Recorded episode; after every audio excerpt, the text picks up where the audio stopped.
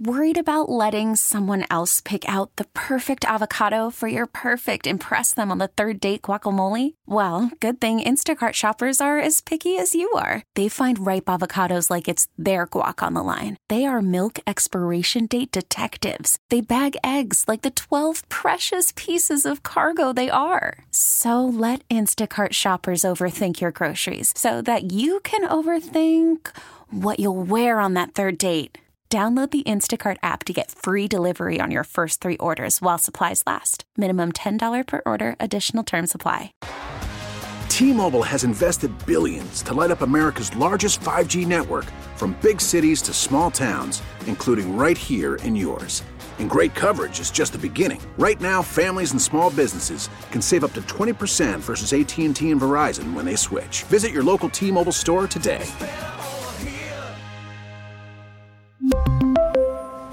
Plan savings with three lines of T Mobile Essentials versus comparable available plans. Plan features and taxes and fees may vary. The Parkins and Spiegel Show. If y'all ready, give me a hell yeah. Oh, hell yeah. Frankly, after this next segment, it's going to be awkward in here. I don't think so. I think it will be. I think it's going to be great. Okay. We will make Cole's position great again. We'll talk about every aspect of this Bears offseason every day at 3 o'clock.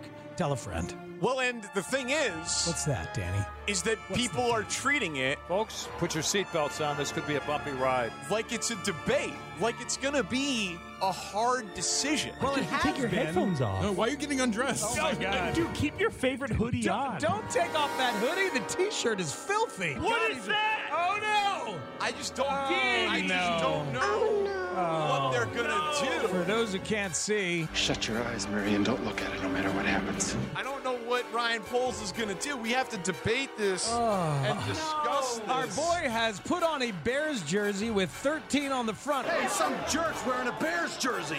Let's all get together and kick his ass. Yeah. What does it say on the back? Is that, is that a Johnny Knox jersey? That's a Caleb Williams custom Bears jersey, baby. It's a guy Williams. 170 bucks. I don't follow trends. I set trends. God, why did you get a jersey of someone who won't be on the team? I want to go home and cuddle with my dog and watch some shows. Tune in to Twitch and YouTube right now. Yeah. Check out the jersey that you're going to be I will buying say- your kids for Christmas and Hanukkah and birthdays. This is going to be the number one gift given to people in Chicagoland over the next 12 months, guaranteed. When you're a little kid, you're wearing like your your hero's jersey. That's different. When you're older than the players, now you're just wearing some young boy's work shirt. You don't know that boy. Why are you wearing his work clothes? It's strange. We go into a store, we go, hello, good sir, I'll take that young boy's work shirt. What do I have going on tonight? Glad you asked. I'm going to dress up like this athletic young boy that I admire. One, two, three. and here we go. Here we go.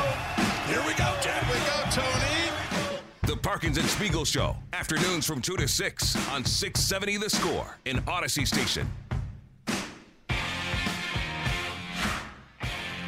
Yes, yes, yes. I have survived your hate for 24 hours, but it's still coming. Fast and furious. You've shown a remarkable ability throughout your career Thank you. to both generate and survive hate. I mean, If I may say, it's uh, it's pretty incredible. I mean, yeah. It, listen, I. The funny thing is, Pete, Pete Futek was like, "Don't be the grown man wearing jerseys."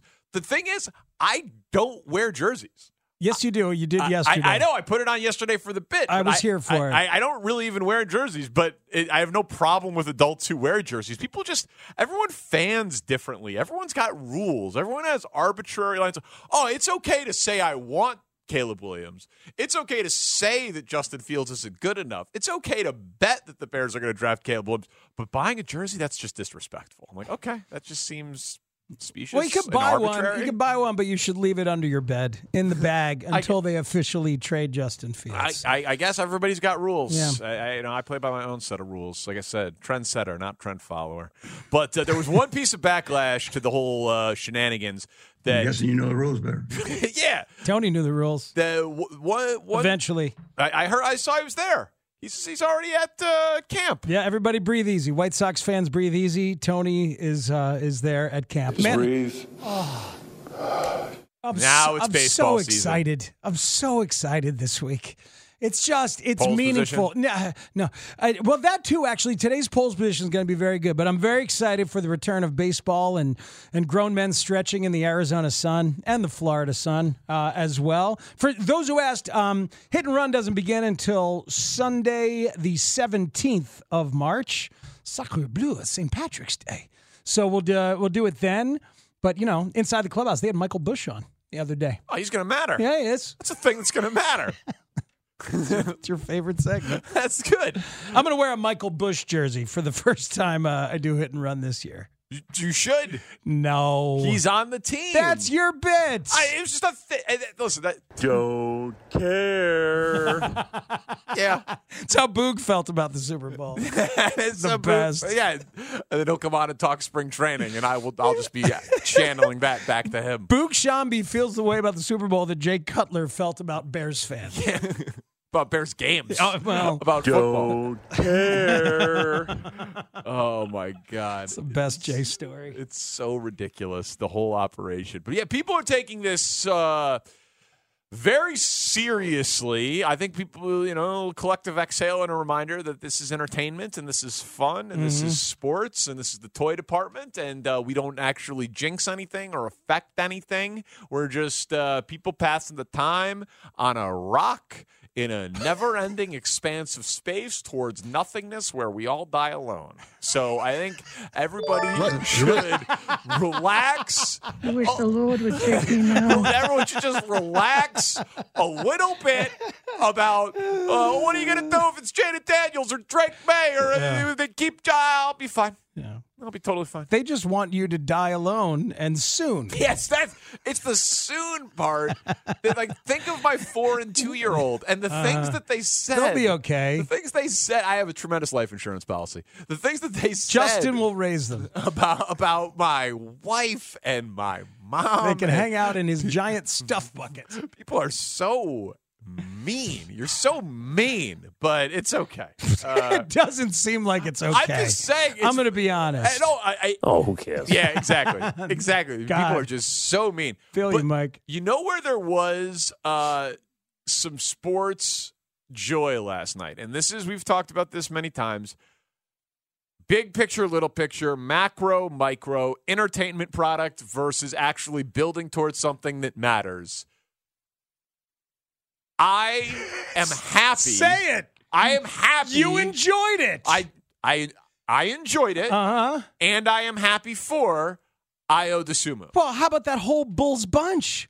Uh, That that whole thing. I- it well, was so fun to watch. It, it it was, but specifically okay. speci- Because I, wanted to jump to the macro point, but you want to let's hang hang in IO. Go ahead. Bask in IO appreciation. You I'm know just I love saying, it. well, like the local kid who goes to the local school, who gets drafted by the local team that happens to be the most famous global brand in the sport, and he then overachieves, earns a second contract against the odds, has even his biggest fans. Chicagoans or Illini fans or, you know, Bulls, rose colored glasses enthusiasts who would say, but yeah, but he was a multi year player in college. He was a rookie at 21, 22. He's an old, rookie." there, there's a low ceiling on him through effort, determination, work ethic. He keeps exceeding the expectations that even the people that were in his corner, I'm not talking about his mom or his family or his teammates or his shooting coach or whatever, but- but like fans, people that would say that they were IO believers when they drafted him.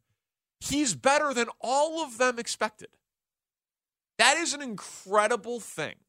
And it's just it's it's a it's a lesson. It's a lesson to not give up on these guys too early, to not put them into a box, that you can get better as a pro. You Uh-huh. know what I mean? Like it's It- it- it is. it is an inspiring micro story of that dude who shot 31% from three last year is shooting 41% from three th- this year and is capable of outplaying Trey Young, who's on the same max contract to the dollar that Zach Levine is on. Mm-hmm. That's incredible. It is incredible, and it's Thank and you. it's made um, richer in terms of the feelings and the narrative by some of the stuff you said at the beginning of uh, the fact that he's from here. The fact that we had his mother on just the other day as part of our Super Bowl pick segment, and I've talked to her, and people know of his family and the work ethic. I think very often about what his mother told us the first time we talked about Io watched his dad go out and work for it was FedEx, right? Like go out and work for FedEx for like 30 years. Or was the post office? I thought it was. I don't remember. I'm gonna. I, I don't want to guess. It's either FedEx or the post but it was- office. I mean, he was listening to the score. Yeah. all the time. And, and, and it, was- it was one of the two. And We it- think UPS. UPS. That's our that's our that's our vote on this See, side. it's interesting. I, well, I'm not even sure. Because I've got a relative who was UPS. I don't think it was UPS, but whatever it was, he busted his ass and never missed a day. And Io was one of many children who grew up watching that work ethic. And when that work ethic is part of what is being praised about him getting better because of the work with Peter Patton as a shooter and of, because of him getting better with learning the defensive principles and the offensive principles that Billy Donovan is putting down there and getting more trusted. Did you see how happy the teammates were for him last night? It's a wonderful story. It's a great. It, it really is. It's just a great local pro sport story in a great pro sport town. It is. great. And it is thoroughly instructive about the NBA in multiple ways. You- Yes. You're talking about not giving up on somebody if they have the work ethic, et cetera. And we think about does Patrick Williams have the work ethic, et cetera? We've had so many conversations about not giving up on him. I, I, I mean, I forever remember those times that he had to be told to, to care and told to work hard and told to practice hard and like and told to rise up and you're still having to do it sometimes when he's healthy and when he's out there this league the NBA especially and really all pro sports but we keep seeing it in the NBA you give somebody the opportunity who wants it more they may pass you up. They just may. And it happens all the time in this league. And you got to recognize the guys who are going to bust their ass and work hard. And those are the ones who you can develop on the strength of your own uh, development skills, but largely on the strength of their work ethic and their effort. And that's what Io's doing. All right, you want to come to the QB1 Town Hall Party? IO's number 12, 12th caller, 312 540 0670. If you could be here on the 21st and you want to talk Bears quarterbacks with us in person at the Blue Cross Blue Shield Performance Stage, be the 12th caller, 312 540 0670. Polls position in 20 minutes. Peter King after that. We'll go big picture uh, coming up on the other side. Parkinson Spiegel on the score. Worried about letting someone else pick out the perfect avocado for your perfect impress them on the third date guacamole? Well, good thing Instacart shoppers are as picky as you are. They find ripe avocados like it's their guac on the line. They are milk expiration date detectives. They bag eggs like the 12 precious pieces of cargo they are. So let Instacart shoppers overthink your groceries so that you can overthink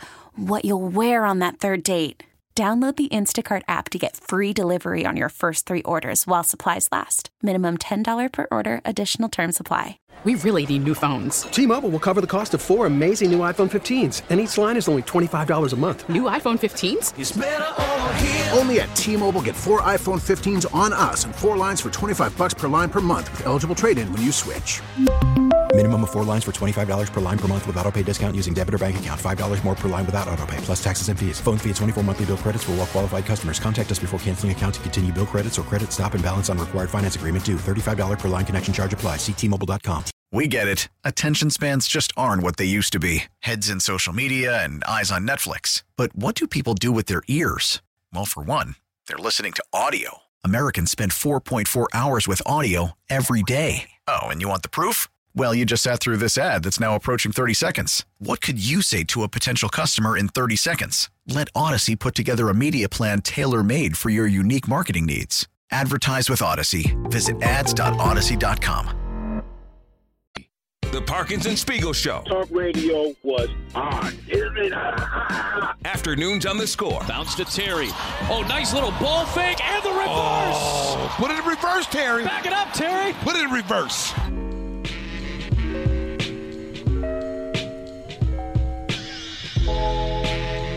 Polls position position in 15 minutes, Peter King in 45. Two big picture Bulls thoughts as relates to last night's game. And, Okay. And um, the first is on Io DeSumo, that performance and his ability, um, his development is exactly why you could have traded Alex Caruso for a lot. The two ones that we heard about that Adrian Wojnarowski said were out there for him. Yeah. And you wouldn't have damaged your chances of competing this year nearly as much as you think. Like oh, I, that's interesting. I like Caruso a lot. I love the way he plays, and, and I absolutely love what he would do and what he would be in the playoffs.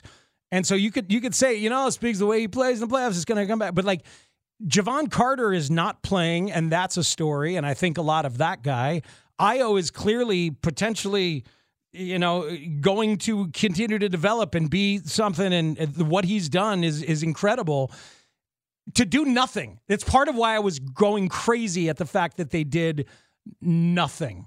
yeah, I, I can't. Listen, I love Io. I can't get there with you. You can't get there with me. Uh, Hey, but what- c- what's c- the be- difference? Because C- C- Caruso is better than Io. Uh, uh, okay, but what And is he's the better at, difference? uh, Caruso and Io minutes versus Io and Javon Carter minutes to a team that is going to be like the seven seed at best.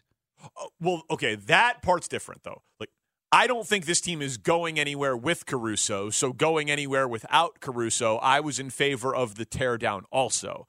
But to say they have the same chances at getting the seven seed without Alex Caruso, when we would all acknowledge that whatever team would have traded for him would have a better shot at winning the NBA Finals. Because they have better stars, and he would be a piece that is exactly what they need. This is a team without stars. But I but I think he makes any team he's on better.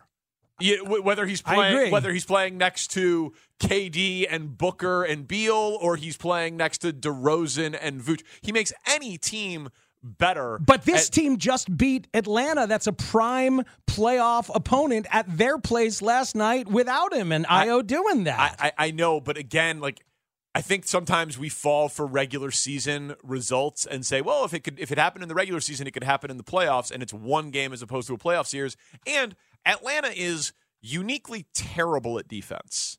The- some of the games, and including last night, but in, in some of the games and the point totals and the over unders that have been involved in Atlanta Hawks basketball games this Mm-hmm. Mhm. year, they just don't try on that end of the floor. Like I, I don't think that, and maybe I'm wrong, but I don't think that in a seven game series against the Boston Celtics, Alex Caruso and Io DeSumo are having the same level of impact and production. I think that Caruso in a series against the Celtics is more mature, more Uh-huh. experienced, more ready to make an impact against that caliber of an opponent. I hear you. In, And- in, a, in a big that I don't think Io is on that level. I think that that is absolutely true. But I think when you consider what the ceiling is for this season and what you're trying to do and what you are saying that you want to remain competitive, you still could have gotten much more.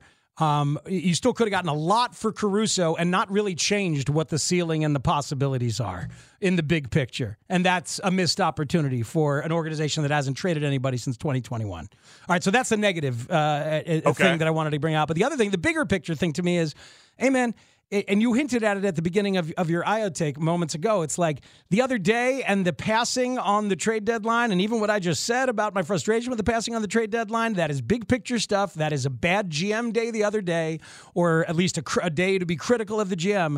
But now we're here for this stretch of games, choosing to enjoy and exult in, an, in a performance like last night and watch it as an entertainment product and root and and root even if you disagree with the big picture and with the choices and i think this bunch on the floor is pretty easy to root for and it's fun to watch them and root for them and i'm looking forward to it for the rest of the season and whatever play in games they have and if they get through to a series I listen. I agree with you. I I don't root against the Bulls. Like I can root against the Bears because there is like, in a situation like that because you lose, you get a better draft pick. You win, you get a worse draft pick, and it's it correlated directly towards record. So, you know, two years ago, the lose out crowd, I, I had no problem, no moral qualms with it, none of that stuff. This year, they were winning, and uh, it was about the it was about the Panthers pick, so I had no problems with it. Um, for the Bulls, it's like okay, they're not Detroit or San Antonio. They're they're not going to have the best chances in the lottery, and the lottery odds have flattened, and it's a lottery, and so yeah, you may as well be rooting for your entertainment. Like I'm I'm not 100 percent yet, but I, I might be going to the game next Thursday against Boston. I'm for sure going March 1st against the Bucks. Like I I'm going to probably go to three Bulls games the rest of the year. I'll be cheering. Yeah. You know what I mean? I'll be I'll, I'll be rooting for them. It's fun. it- it- it's fun to give in and allow them to be a relevant entertainment source, even though you are frustrated at the top end ceiling possibility. Yeah, and I've never had a problem giving in to that. Like to, to- you, you get in the building, you're watching NBA basketball. I love the NBA. I love the Bulls. I, I always First screen last night.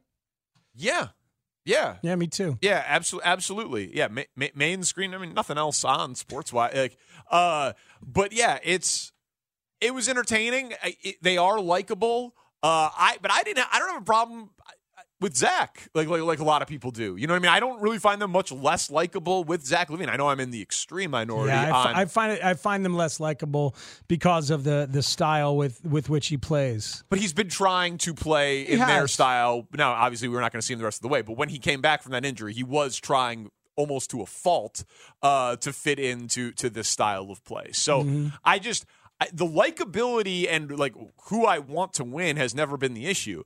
The issue has been are they lying to themselves?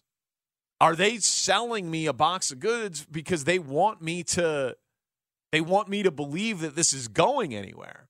If you just want to say, "Hey man, come out to the United Center. It's a great product and Mm-hmm. Mhm. so occasionally we can beat a good team and we're always going to play hard because we got Yeah. some likable dudes and professionals."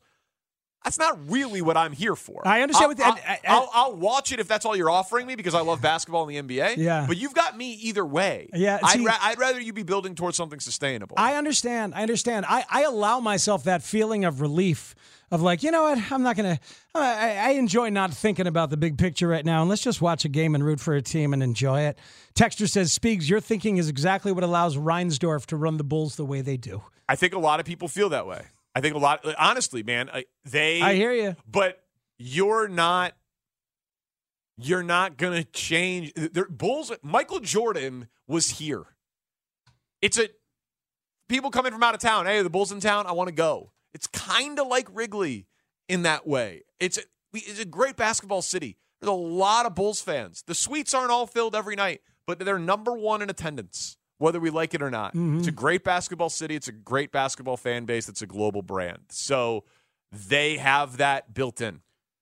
It, it, it'll- it allows them to do the business how they do it. Yeah. It really is. We are going to try to figure out if we can come to an agreement on the biggest needs for Ryan Bowles.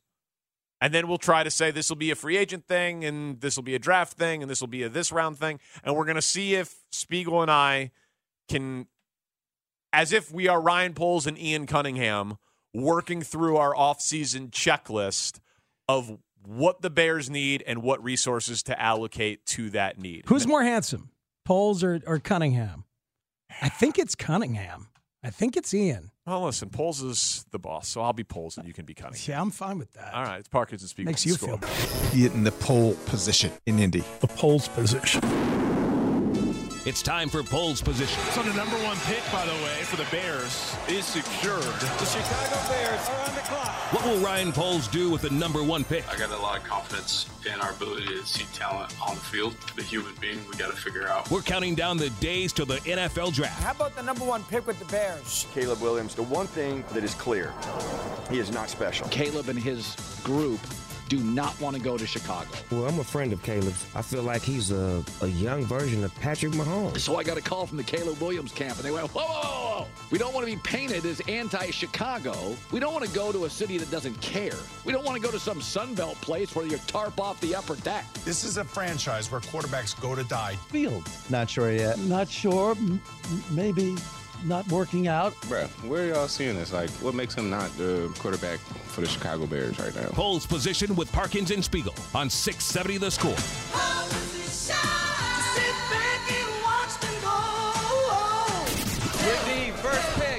Chicago Bears select. The Parkins and Spiegel Show, afternoons on the score. Every day at 3 p.m., we are going to be talking about something for the Bears offseason. We're going to be trying to put our heads together as if we are Ryan Poles and Ian Cunningham. We might be talking about the number one pick. We might be talking about the number nine pick. We might be talking about a trade. We might be talking about free agency. We might be talking about a rumor. We we might be talking about a report. We might be bringing on a guest. Might do a specific positional deep dive of either college or free agent targets. There will be uh, combine stuff. There will be interviews. There are all sorts of things that are going to be happening as as we go. And every day when we do polls position here in the studio, Yes. the Caleb Williams jersey that you paid $170 for Yes. will be here, not on your body. I got to be honest. The I I it's been a weird day. Yeah. and I'm going to tell the the story coming up at at four o'clock uh, as to what's been what's been going Mm-hmm. on. So I did not come up with a good uh, mechanism to to hang this thing in here. And yeah, so you mean a truth- hanger? Is it A, a hanger? yeah, yeah, yeah. Right, right. A So hook? so uh, I or apologize. uh, or Carter Hawkins? yeah, yeah. That would be incredible. That really would if be amazing. for one day we could get Carter Hawkins, Jed, uh, or uh, Craig Council's coat hanger, Yeah. uh, to come in and, and do it for us. But I promise to not have Shane do that every day. I will take care of it going forward. But I forgot about it today, so thank you. The jersey is now uh, back and being displayed. You can see it. It's that guy Williams. Exactly. It's that guy Williams, Tony. Sp- That is brilliant, Tanny. I love that. Uh, so it's going to be great, and you can see it in all its glory on Twitch or YouTube. But today's exercise, we are going to try to make an off-season priority list. How we think he is prioritizing positional needs, and then the next level of this will be okay. These are the needs. How are we going to attack this with what resources? Yep, that makes all the sense in the world. This Okay. is- so so let's just start throwing out positional needs for the Bears. I'll keep the master list here, and then we'll build it in a priority. Okay. All right. Um, I'll start. Um, edge rusher to complement Montez Sweat.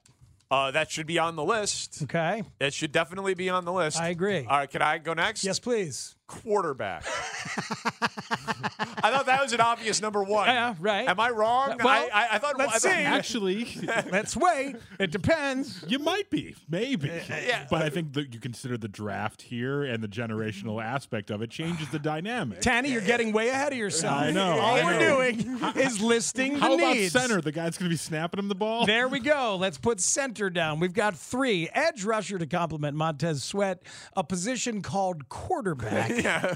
I, I, I honestly, I would. have You were bet- shocked, I right? would have bet a ton of money Uh-huh. that when you said, "Can I go first? Yeah. You were going to take quarterback. Hey, man. I'm really surprised by that. I'm, I'm an outside the box thinker. you are okay. I mean, I'm not disagreeing with you. Just your Uh-huh. orders a little. All right, so okay. apparently Tanny's involved, uh, and he just went. Shane, would you like to mention a Bears position of need, sir?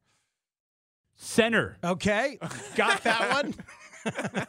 We're gonna need another When, see, one. when we dig in the draft, as for once to do, we are really lockstep in the entire process. I thought maybe you would have taken part in the mentorship program that you do and helped out with that. if that one's taken, I've got 21 others. E-, 11 on each side of the ball. Yep. Uh, Kicker's fine. Uh, wide kicker. receiver two. Yeah, wide receiver two, I think, is a great one to go next. Okay, Okay. so wide receiver two Okay. is uh, very important. Um, how about um, how about middle of the defensive line penetrator? So It can be on the list. Interior lineman, interior lineman, interior defensive lineman. Yeah. Yeah, I mean, let's, let's put it on the list. You obviously have some put it uh, on the list. reservations. Put it on- well, yeah, because because I'd like to. Can I, I think we've hit on the top four in some order? Okay, well, hold on. There's another one that needs to be talked about. Okay, go ahead. Free safety. Free safety. They got a big need at free safety. They have yeah. I mean, repla- replacing presuming that Eddie Jackson is gone, which Yes. he will be. They, Yes. they they need they need that for Yeah. sure. Okay. What about running back? More explosion from the running back position. What do we think? Uh, Yeah, I- yeah, I, yeah, I- th- I think that's in play. Maybe not the highest of priorities, No. but when you have a guy Mhm. that Yep. changes a lot of what you're trying to do, that's your identity still probably. Yes. You're still Yep. going to run the football a ton. Yep. I, think I think running back deserves to be on the list. I mean, listen, if we're gonna just throw out, I, we should at least debate left tackle. We should absolutely left tackle, of course, deserve because that is a debate and a conversation. Left tackle, Hell, especially with where the draft picks are. And I know you said I'm getting ahead of myself, but it's, No. it's- especially like at the ninth pick, there could be prime left tackle prospects in that range available. Absolutely. Well, it- similarly, I know you've made the case for Brock Bowers. How about second tight end? Well, so I was going to make receiving tight end. When we talked wide receiver two, I was going to pass catching weapon two. It- you know what I mean? Is where I would quibble with wide receiver two.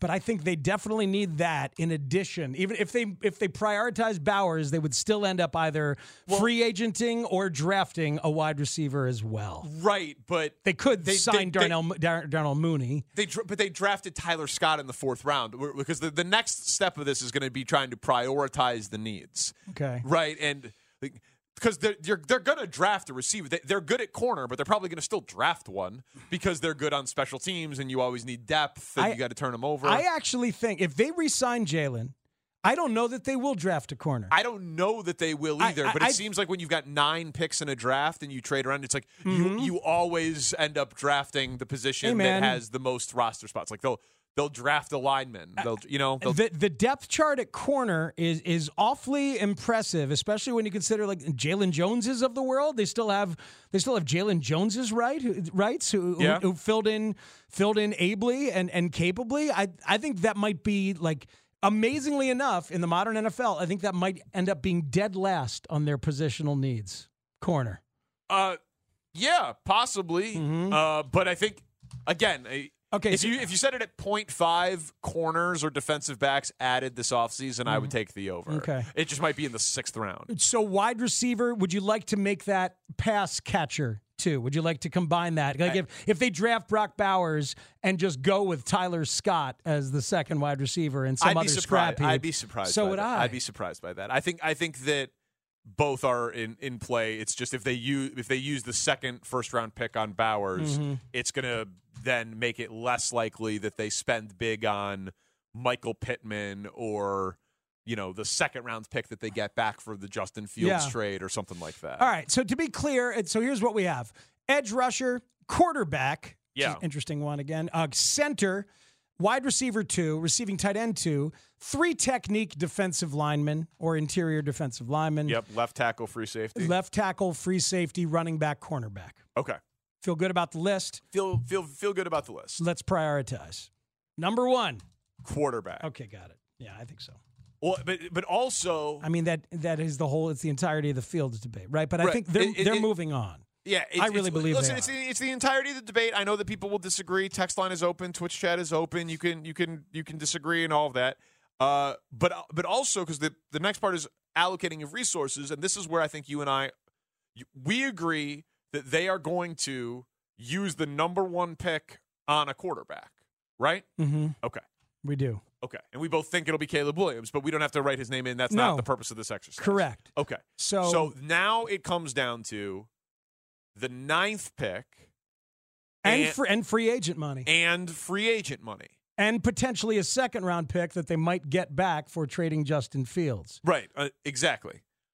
It it strikes me that this is where you can make arguments in basically any direction because I could certainly see if this if the if the draft goes three quarterbacks, three receivers, one left tackle in your top 7 picks Mm-hmm. and you have the opportunity to select either the first or second best defensive player in the whole draft at nine, I could see them doing that and saying, we will add a blue chip piece to each side of the ball, and it's say it's Jared Verse, the edge rusher from Florida State. Or Dallas Turner. Yeah. And saying, we have Montez Sweat who can teach him.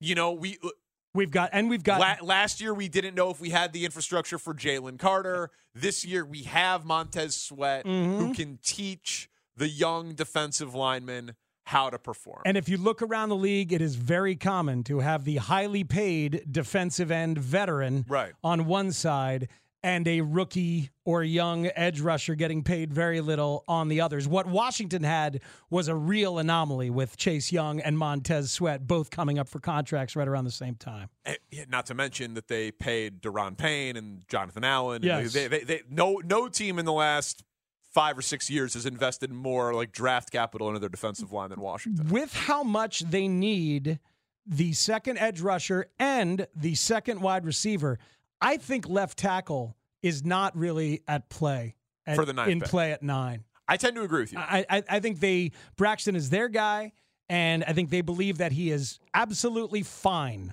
If not elite, he's fine. So why? I agree. Why add on? So to I- me, I- I agree. So to me, I think number two is either edge rusher or wide receiver two. You mean number two priority? Number or- two priority. Yeah. So, what do you think is like? Let's say they gave a contract out this offseason that was four years, 40 million, 25 guaranteed to free agent X. Is that a bigger investment than the ninth overall pick? Because monetarily, it is. Like, it is a bigger contract. You know, because I think Mm-hmm. I, th- I think their primary free agent target and the and the second draft pick feel very similar to me in terms of allocation of of what you can do. Right. Because the the contract that the ninth overall pick will get will be less than the top free agent contract that they give out, but it's an incredibly valuable chip to play. It's a four year control with a fifth year option. Yeah. At a, at, So- a, at, a, at a at a low rate, it's it's a it's so I tend, to hugely think, important. I tend to think that the ninth overall pick is a bigger investment. I think- I think you're right now that I think about it. Then eh, assuming that that's the con- now maybe they shock us and they give a five year eighty million dollar contract with fifty something million dollars guaranteed to somebody. to Maybe- Chris Jones, Maybe maybe they shock us, you know. to Mike Evans. No, I think Not- they'll- not to Mike I think Evans. they'll go young wide receiver to go with their veteran wide receiver, just Yeah. like the defensive end. Right. Well, so that that's the thing about rec- that's a good that's the debate is which one is more likely to get like if they go Roma Dunze, Mm-hmm. do they then go Daniil Hunter? Or if they go Jared Verse, do they then go Michael Pittman? Michael Pittman, exactly you, right. You know, like That's that's the pairing and the mindset. Is- unless they go interior lineman with Chris Jones and just go crazy and have some fun. But but Chris Jones Chris Jones is an interior lineman, but he'll also line up Play all over the He'll place. also line up. Chris Jones is a Hall of Famer. He's a first team All Pro. Chris Chris Jones is a superstar. You know, Chris Jones would be like trading for Max Crosby Mm-hmm. Mhm. for you know the Khalil Mack trade. Like that. Chris Jones is a superstar, uh, and he's a. That is a if you if they acquire Chris Jones, they're trying to win the Super Bowl next Mm-hmm. Right year. now, I You- know. You, know, like that that that is a Okay, so do you want to go wi- wide receiver? I would vote wide receiver two as the second need myself. wide receiver too. Because I think there's also a factor of wanting to equip that rookie quarterback, theoretically Caleb, who they have to sell just a little, or at least uh, e- empower and enable a little with that second wide receiver. We've heard that in the bloodstream, and that makes some sense to me. I agree with you that if I had to bet right now, I think the second first round pick will be used on an offensive weapon. I am not convinced it will be wide receiver two because of Bowers, because of the uniqueness of his sides speed, size, speed, blocking, and it doesn't at all make Komet meaningless. It Mm-hmm. Mhm. doesn't. It doesn't change anything with Komet, and that's a that can be a quarterback's best friend. And it's a very. I was talking with Anthony Heron about it when you were gone. It's a. It's a complete nightmare for defenses if you can legitimately say these two guys are both awesome, and if we go big, they throw and they beat us in coverage, and Right. if we go small to cover them, then they run and they block us. Okay, so- so like I, I think a Dunze and Neighbors and And Bowers. and Bowers and Thomas. I think all of those guys are in play for the ninth pick, or even a trade like hey trade down from nine to twelve and take Bowers and use something and, else. and, and acquire something else. I, I think all of Okay. that's in play for the second first round pick. Well, our original plan was going to be to decide where what resources we're allocating next, but I think we're doing it folded in, which is fine. So quarterback at one and the first pick at number one for it. Wide receiver two or tight end two yeah, offensive skill position, pass catcher two. at at nine at or nine, with that second draft second pick. asset, yes. So then edge rusher for free agency. The only one that I'm I I think that center at free agency. Okay. Well, so there, and this is, we will do the deep dive at center, and you know I'm passionate about it. A lot of thoughts about the center in free agency. First of all, not a great year for centers in free I agency. know, but there's also trades. If there are also trades that are available, and that might have to be the route that they go, but you hate to give up an asset when you can just, you know, sign with money or, or use a draft pick. They could absolutely draft a center. I have expressed concern about having a rookie center along with a rookie quarterback because Olin Krutz, our guy, has said you're in the knowledge acquisition business at center. You have to be able to read coverages, especially if your quarterback needs needs some help doing that. But then I was texting with him to get some clarification. He said as long as the rookie center has that in his skill set that he can really read protections well, totally fine to have a rookie center and a rookie quarterback. Yeah. And so we Chase had- Daniel disagreed. Uh, uh, Chase Daniel disagreed. Yeah. But Olin, as a center, thinks it's okay. So Right. certainly room Chase for is a debate. quarterback. You know what I mean? Yeah. Yeah. But So- I, I, I, listen. I obviously respect Olin's opinion. Yeah, and it's a matter of scouting and knowing. So you're not just taking a beast that has to learn to read coverages at center. Right. You better be taking a leader and a coverage reader who maybe has to get stronger. And that you, if that scares you, I understand. And but listen, Poles is the guy who drafted Creed Humphrey to give him to Mahomes after the Super Bowl where Mahomes was running around with his head cut off. So Yeah. the Chiefs said, "We trust you to." Now he wasn't the top decision maker, but he was the head of college Mm-hmm. scouting. Mhm. Uh, to find, hey, protect the most valuable asset in the sport because he was just running around like a chicken with his head cut off during Yeah. the Super Bowl, and we can't let that happen again. Protect him. They did it with a drafted center that Ryan Poles helped scout. Well, and that very may- and Ryan Poles is a lineman uh, and, and is by trade as a player, and your points are valid, so maybe they will end up taking a center. Yeah. I've seen Jackson Powers Johnson, JPJ, Yep. the Oregon center who lit it up at the Senior Bowl before an injury sidelined him, a minor injury. I've seen him listed at 17 in drafts. I've seen him listed at 13, at 24. I've yet to see a mock where he's out of the first round, which Yeah. is crazy, which means you're almost assuredly not getting that guy unless you trade down from nine, like you're talking about, get a couple picks. Trade down from nine, or tr- you know, acquire assets for Fields and then trade up. I have a dream regarding that. Okay, so So Ed how do Rusher, you feel- center. Do we need a fifth one? do Well, we how- need to put a fifth one in? How do you? How would you feel if it was Daniil Hunter and Montez Sweat, and it's just two veterans? I'm okay And- with it and 'cause there, there isn't there isn't the young stud developmental long term guy in the pipeline at sacking the quarterback, but you know that they are going to give you max effort, and they are going to give you production. Yeah, I, it- I think it's pretty badass, actually. I mean, it, as we're talking it through, it's not a, a, a you know a controllable asset, but it also keeps you pretty malleable. You're probably going to be able to structure a Daniil Hunter deal, not quite as clean Yeah, as they- Yannick Ngakwe. Yannick Ngakwe, of course, that's one year and done. No, he's going to get multiple years. He'll get multiple Yeah. years, but you could probably structure it in a way where you can get out of it after two or, s- or something like that. Mhm. Eat eat some money, Yeah, yeah, yeah, and yeah. not have to give him this. You know, it's not a baseball deal, people. You're not you're not locking in for five years, no matter how they play. Okay, so we have what do we have consensus? on here? Quarterback, wide receiver two or tight end two. Those being, Center.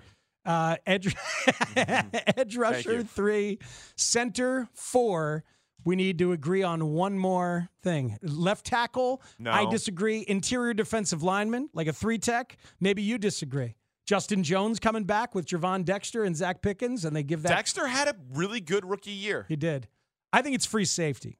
I think it's free safety, and I think it's free safety with a veteran. It's very, very common that those guys move around. Yeah. You know, you see it all the time. There's Tayshawn Gibson playing for the Niners in the Super Bowl. What were you going to say, Tanny? No, I just I want to backtrack on the center thing because we spent a lot of time, you know, talking about Jason Kelsey and what he does, and you potentially have a rookie quarterback coming in, so you really need to solidify that line. I think, Wi- and center is so important. I think you guys have center a little too low, and I know it's not a great year as you said for centers, but I think you need to have someone you can pencil in there. Every week, as a guy who you can trust man. there, and I know we saw Mahomes in the Super Bowl have issues with the center position, but he was able to be the force multiplier and elevate above all those mistakes. But if you have Caleb Williams coming in here, I think you need to know the guys that are going to be in front of him every single week and not have to worry about that. I love it. You, you know, like, it, it- I mean, I wanted Fields to have his Kelsey, and they never did it. And it's embarrassing what they did with it, um, counting on Whitehair, who had snapping issues that everybody knew about, and counting on Lucas Patrick, who couldn't block anybody. So you're saying center above edge rusher?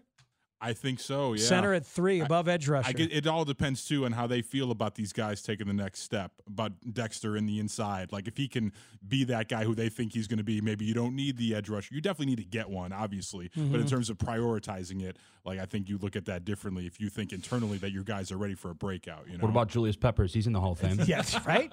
He's got to have some left in the tank. You know, if Connor Williams didn't get hurt last year, then I think that's priority number one. Uh, Like, if Connor Williams is healthy, center is above pretty much everything for me. We'll talk about this in a future polls position, but that was Matt Bowen's number one center target out in the free agent Yep. market. Yep. Not very high on And the he got hurt. Not very high, yeah, even with the injury, not very high on the top fifty list overall, but Mm-hmm. he was his number one center.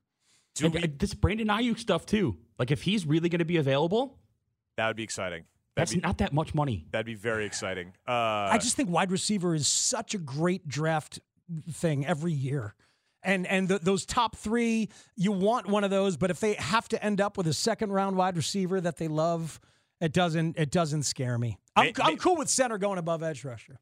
I'm cool with that. But then again, I'm a center, famously. famously.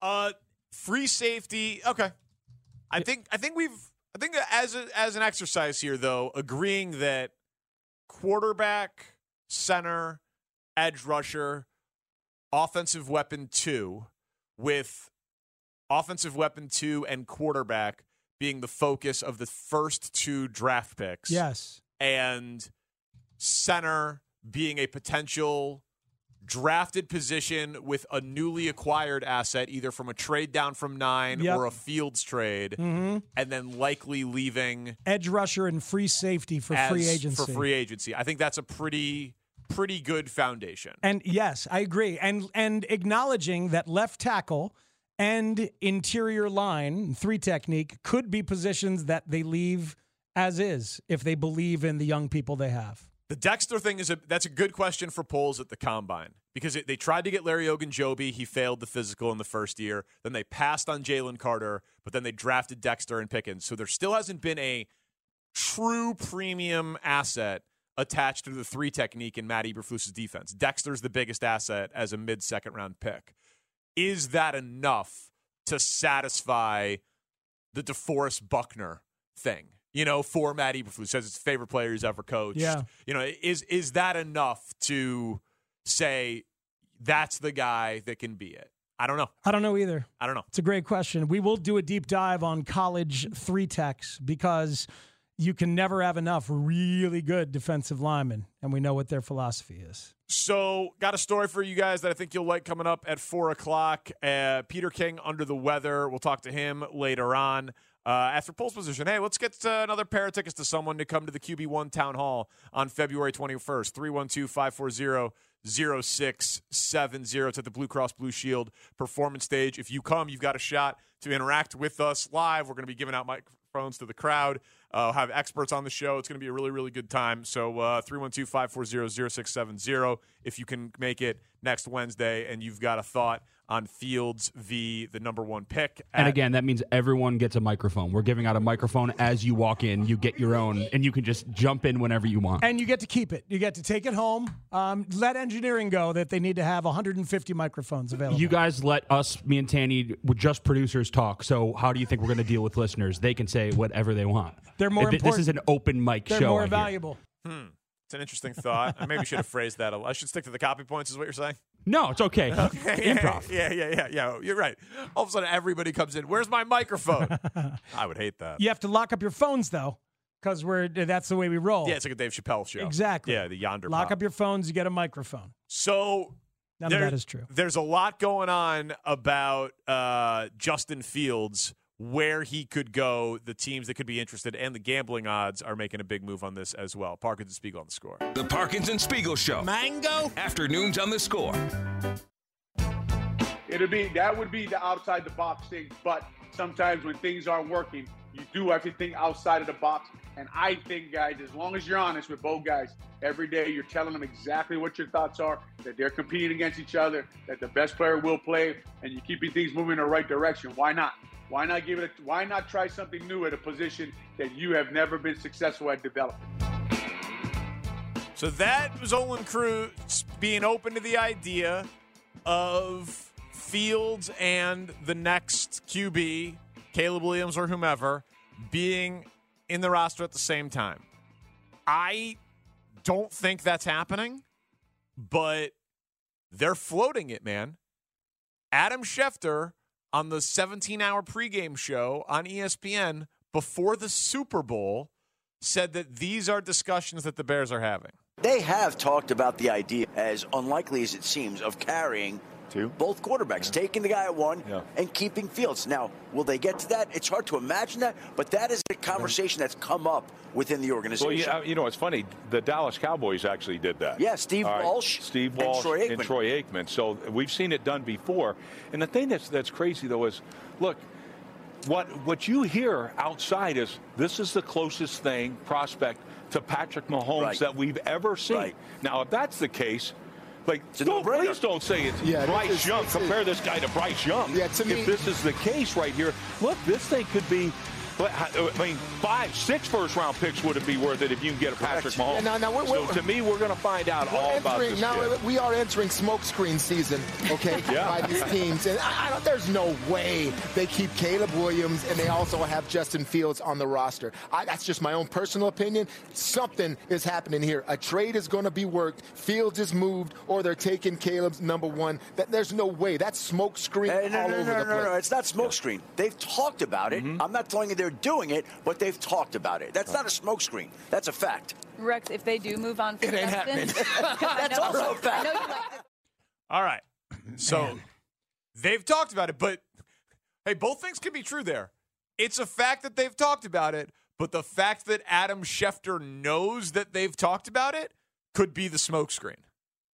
Hey, they might keep Justin Fields, so we've got to make them a real offer. We're not going to be able to get him for a fourth round pick. We Right. got we got to make them a real offer, or else they're just going to keep this guy. Mhm. You know, what I mean? Bo- both of those things can exist in the land of truth. Oh, absolutely. Schefter being used by a front office as a leverage play. Do tell, Danny. Yes. And I'll sit down, tell me stories about it. Yes, could certainly be the case. I'm fascinated by the comp of Steve Walsh and Troy Aikman. The circumstances are very different. Um, I mean, Troy Aikman was taken number one overall in the 1989 NFL draft. And then the Cowboys took Steve Walsh the same year in the supplemental draft as the second overall pick. So it's the same year. So it's two rookies at the same time. Man, two rookies at the same time. I said at the same time you did. It's everybody's dream. That's what I do. That's what I do. A million bucks. If it was my team, that's what I would do. so two at the same time. And you know what they had to give up for using that second overall pick of the supplemental? They had to give up the number one overall pick in the 1990 NFL draft. Oh, it's a lot. That's a lot for taking a guy in the supplemental because it was the it ended up being in the first round. Walsh started five games and couldn't beat out Aikman, but Jimmy apparently wanted Walsh, whereas Jerry really wanted Aikman. So that was the initial thing that happened there. Well, let's also- same year, same rookie contracts, not year three versus year one. Yeah, the uh comparing things to well, when Jimmy and Jerry were running the Cowboys, they did it. It's like, eh, we've heard enough stories from Wanstead about how that whole thing went down all the time. How many Bloody Marys that they had before the supplemental yeah, draft? Yeah, pick? were they on a private plane? Were they playing blackjack? What Uh, country were they in? Like, What it- sandwich was Tony Wise eating when they called him in to ask for his opinion? was Jerry on an IV drip of Johnny Walker Blue? Like, honestly, like, no, I don't Right. think that that is really precedent for anything. Well, it's it's a team doing it with uh, a two. te- it's a team doing two it. quarterbacks, two highly drafted Yeah. quarterbacks on the same rookie deal. It was much laughed at at the time, and they just had so many picks left over from the Herschel Walker deal that they could give up a number one overall for it and not really even have it matter. I, I think it's uh, Crazy. I- because Schefter says it and they've talked about it. It's obviously worth six minutes of our airtime or whatever. But I think it's untenable in the room for the soft factors that you love and always talk about because Uh-huh. Justin is so popular and you don't want to set Caleb up to fail winning over his teammates and like create divide in that way.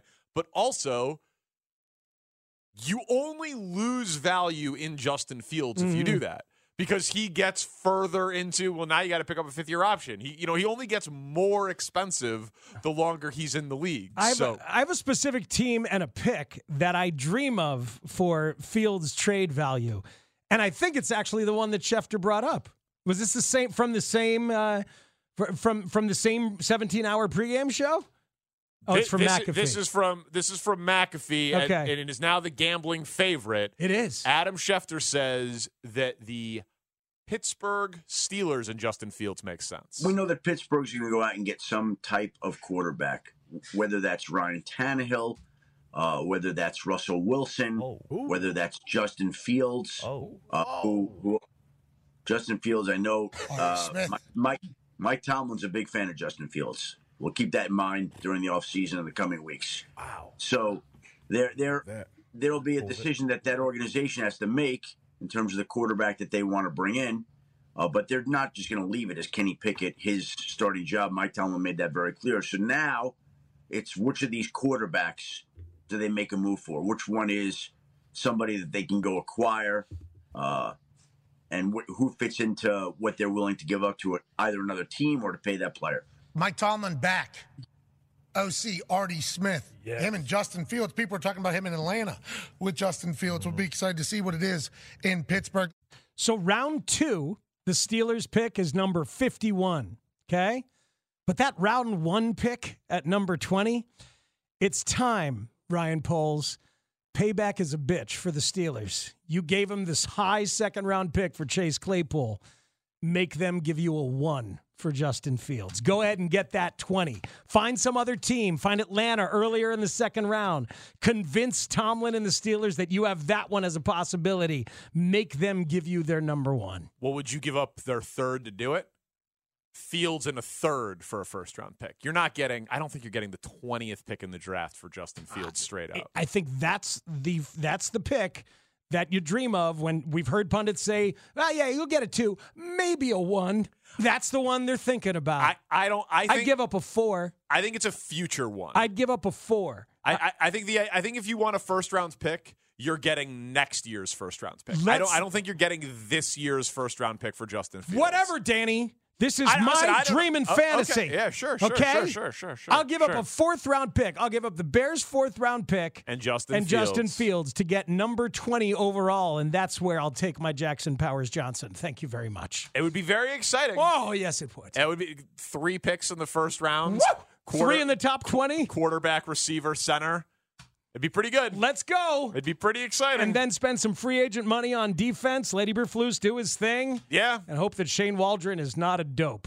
That would be that would be very very exciting. Steelers are now the favorites to be Justin Fields' next team. So that that's interesting. When did that happen? After this After the conversation? Schefter thing, yeah. After the Schefter thing. Yeah, they were 15 to 1 3 days ago and now they're the favorite in front of the Bears. How good would you feel if you're Ryan Pauls getting a little payback for the embarrassment of giving up your high two for Claypool? I mean, dude, today my buddy sent me a screenshot of it.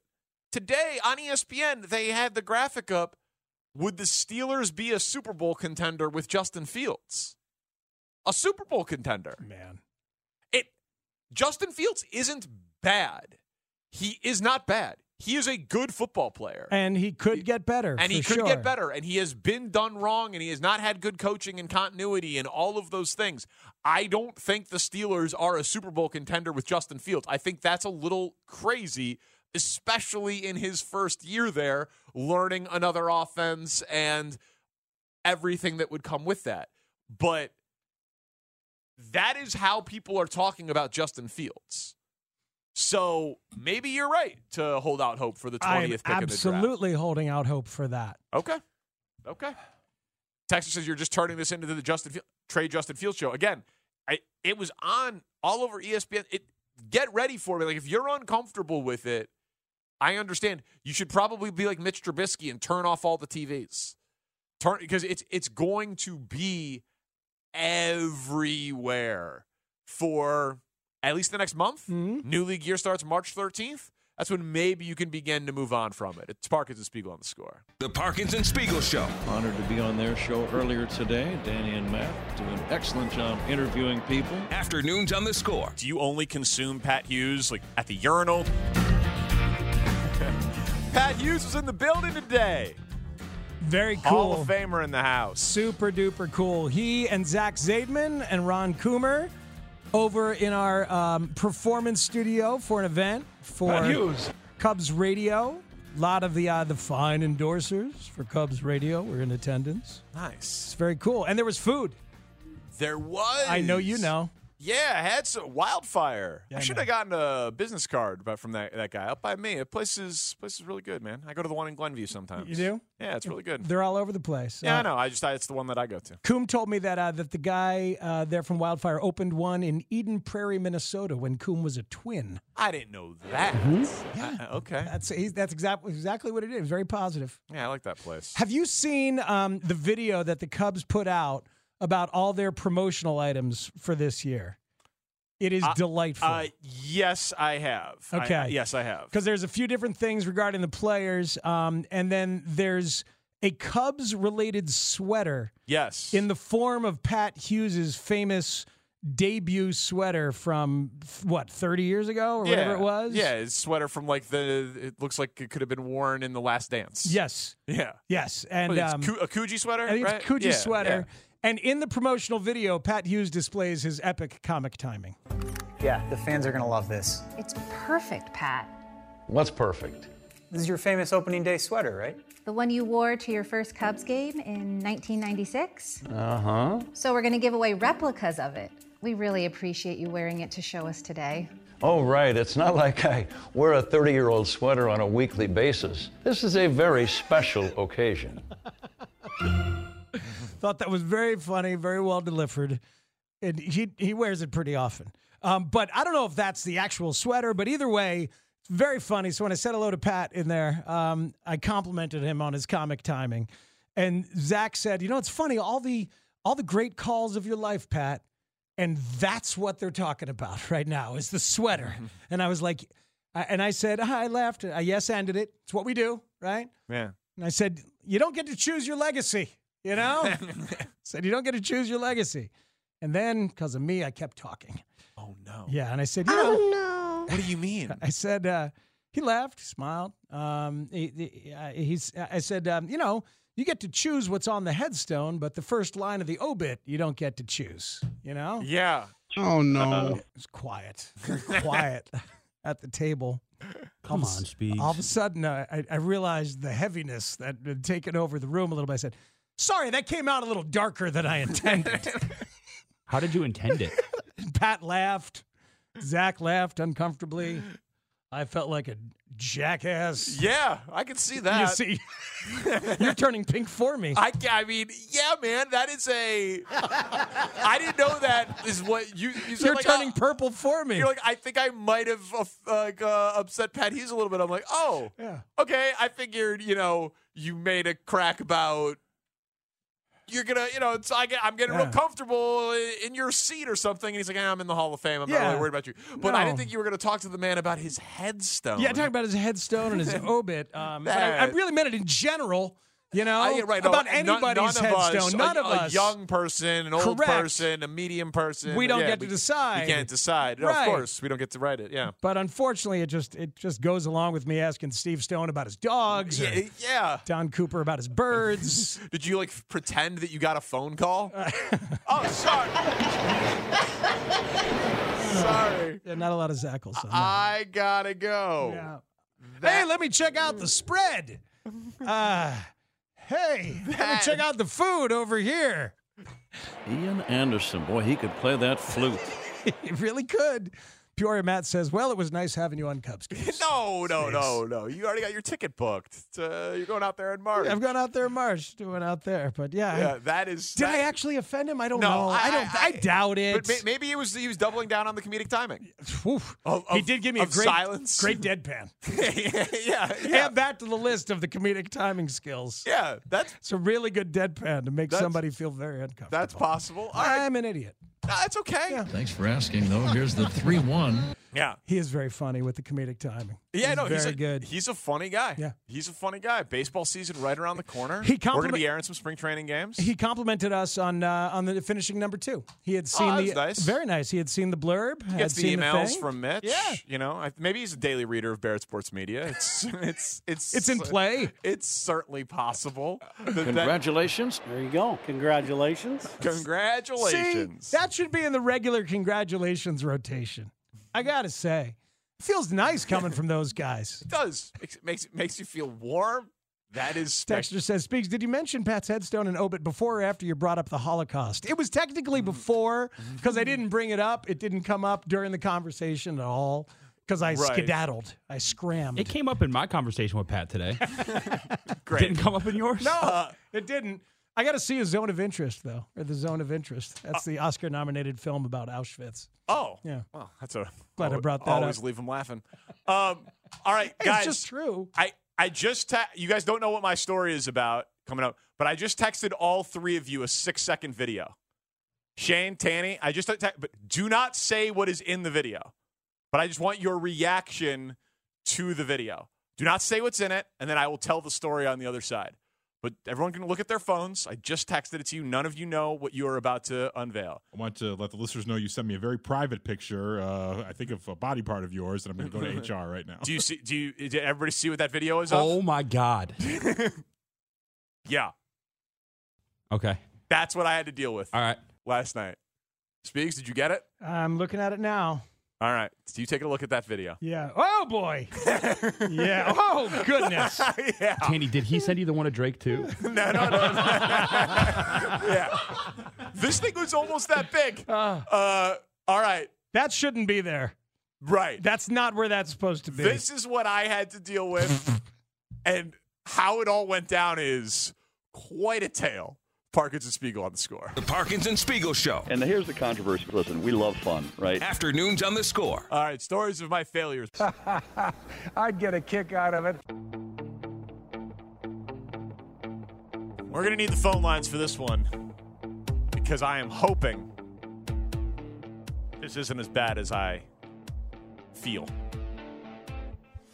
I'm, um, these are all true. Everything I've told you guys about seven hours to assemble a car for my kid, only for it to not end up working, uh, and needing to then pay someone to assemble the new car. They're, they're all true. But let me let me say that based on the video that you sent to us, Yeah. this issue, Yeah. this problem Yeah. is a doozy.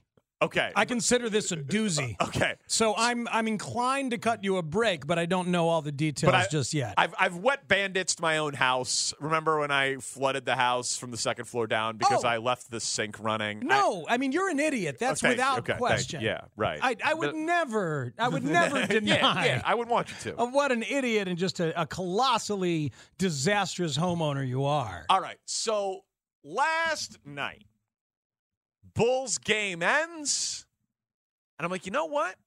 Let's see if uh, curb your enthusiasm on, or if they gave it a week off because of the Super Bowl. Oh, there was. It's episode two, and it was a good one. and it was a great one. Uh, I'm loving the start to this season, Tanny, and I'm like, oh man, curb your enthusiasm and the return of John Stewart. I didn't love episode one of Curb uh, of this year, so I got to watch episode two. Yeah, all right. Well, I'll give it a it's- shot. It's all subjective. Mm. Uh, so, like, all right, I have a solid hour plus of like prime comedic programming to watch here. I'm going to, uh, I'm gonna, as Max says, I'm gonna get the plane in the air. So, get the plane in the air. Sure, you do. Not, not anything aggressively, not anything, uh, you know, nuts, but a few puffs. Not like meth or anything. No, no, just a few puffs. Yeah. Like, all right, cool. Mm-hmm. Meth is Thursdays at Danny's house. But so I'm like, all right, few puffs, settle in for some comedy. Me and the wife on the couch. Gonna have a lovely evening. About 27 minutes into the 31 minute curb episode, I hear a noise Hmm. coming from the kitchen. And you know, one of the side effects of getting the plane in the air, you can be, you can be a little on edge at times, you can be a little paranoid, maybe a little bit aware of your senses around you. I'm like, huh, that doesn't sound like a noise that I'm terribly familiar with. What could that noise possibly be? I say to Steph, I say, hey, Steph, you hear that noise? She Could you goes, describe the ruckus? it Sir? was more of a rattle. It was like a, it was like something like rattling around, a rattle, and I'm like, like like like a, like a jangle, like a like a metal clanking, Like a shake or like a roll. Yeah, like a shake or a roll. And uh, and I stuff you when hear you that? hear all three of those together, then you know the chorus is coming. She goes, she goes, she goes, you hear that? I, I she goes, I don't hear anything. She goes, I don't know. Maybe it's the dishwasher. I'm like, all right, pause the episode. I'm gonna go check out the dishwasher. Dishwasher running fine. Not the dishwasher. Not the But as I'm dishwasher. over by the dishwasher, Yeah. I hear the noise louder coming to my right. Was it uh, one of your toddlers with a rattle No, in the they- middle of the room? No, no, no. They were upstairs sleeping. This was about uh, you know 9:30, 10 o'clock at night. If the dishwasher wasn't running right, do you think you'd know? I think I would know that it sounds different than it does on other nights. I don't know that I would know how to fix it, but you know. So I'm like, okay. I always ask that every Passover. Why does this dishwasher run differently than it does on any other? It's one of the big questions. Uh, so yeah, it's, oh, it's the rattle. Now that I'm closer to the kitchen, it's clearly coming from the stove oven area. I'm not an expert in this area. All right, so hold on. So something rattling f- in the stove oven area seems seems a little scary, frankly. Like an old meatloaf left in there by accident would not rattle. So I turn. Or perhaps one of your chicken parms not cooked all the way, still moving around. Still in there. alive. the dancing chicken parm. So I turn 90 degrees Yeah. from facing the dishwasher to facing the stove to examine what this rattling noise could possibly be. Uh-huh. And I look at the burners on this beautiful Viking appliance. No humble brag needed. And I'm like, "Oh, no, no, that burner's normal. That burner's normal. That burner's normal. That burner's not. There's a mouse. Mouse in the house. There's a mouse. It's a mouse inside the stove, just hanging out. Yeah, not in the oven. Uh huh.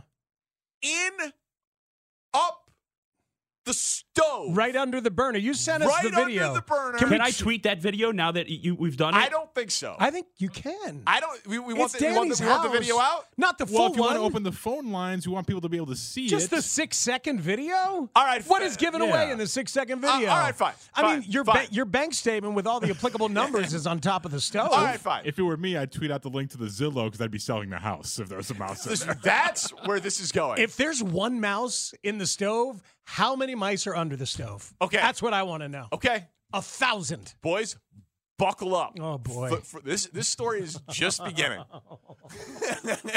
so But I gotta say, the video you sent, which we'll tweet against your will, is is horrifying. No, this, this is this is an adorable field mouse. No, no. The stove is rattling and is jumping up in the air. I mean, I'm, the first thing I would do, call me crazy, is I would turn on the stove. okay, listen.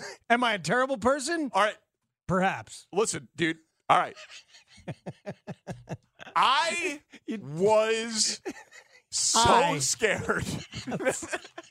So high. so high and so scared. And I only to be topped by my not high, but more scared wife. Oh boy, Because she is not a mouse, in- a mouse a person mouse, rodent, bug. doesn't have little mouse like slippers that she wears. Not into it. Doesn't think Ratatouille or Stuart Little were cute. and and I'll be honest, Shane, you say it's a little field mouse. It's a small field mouse. I thought it was a squirrel. I thought it was a rat. I thought at first it was a squirrel, and I was a little freaked out. All right, so I am like, There's a rat in the kitchen. What am I gonna do? There's a rat in I'm the like, kitchen. Mm-hmm. there's a rat in the stove.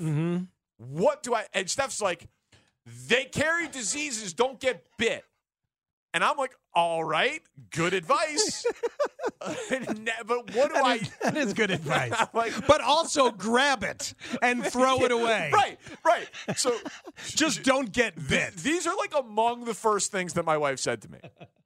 How do you know that there's a mouse or a rat in the stove? I said, because I saw it. Mm-hmm. She then said, we have to burn the house down. I'm like, all right, let's. That seems rash. I'm like, Burn the house down. I'm like, I'm like well, can we, can Wow. we can we come back towards rational? like, like, let's move back. in That's this how direction. much she was. Man, she really didn't like Ratatouille. It's all, all right. She really didn't like it. And she's like, you, she's like, I can't go to sleep with this mouse in the house. I'm like, well, we got to go to sleep at some point. She's like, well, then you got to get it out. Did you want to go to sleep? Let's just deal with it tomorrow, honey. I got to watch um, John Stewart. I really got to get to the rest of this.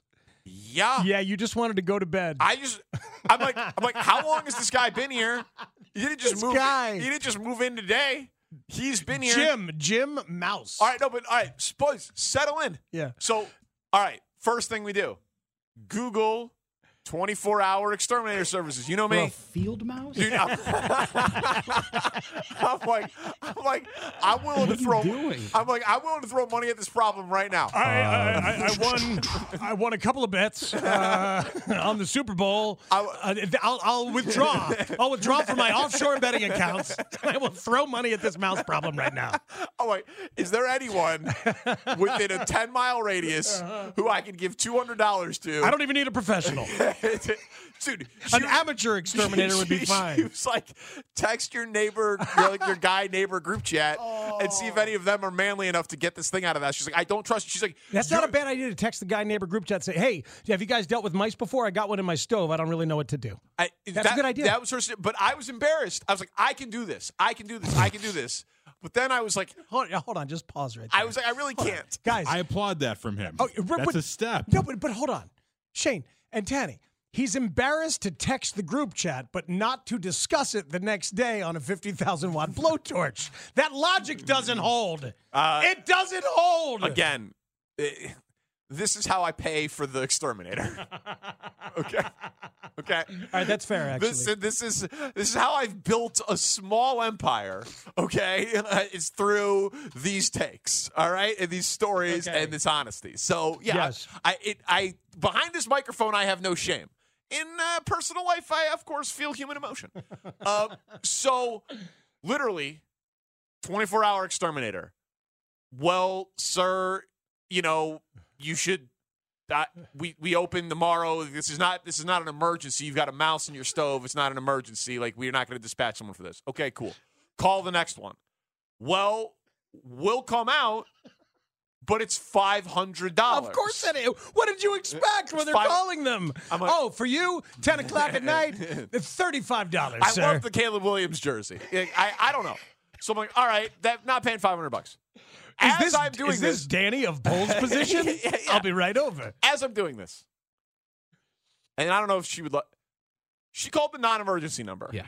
She called the non-emergency number to the village. Yep. Okay. They say Let's involve the government. they said we don't have a uh, an emergency like pa- you know what I mean. Again, This is not does not fall under animal control. Get a mousetrap. Yes, I was gonna say they were. They probably said, "Get in your car, drive to a drugstore, and get a glue trap, and then go to bed." Okay. So they like get a mousetrap.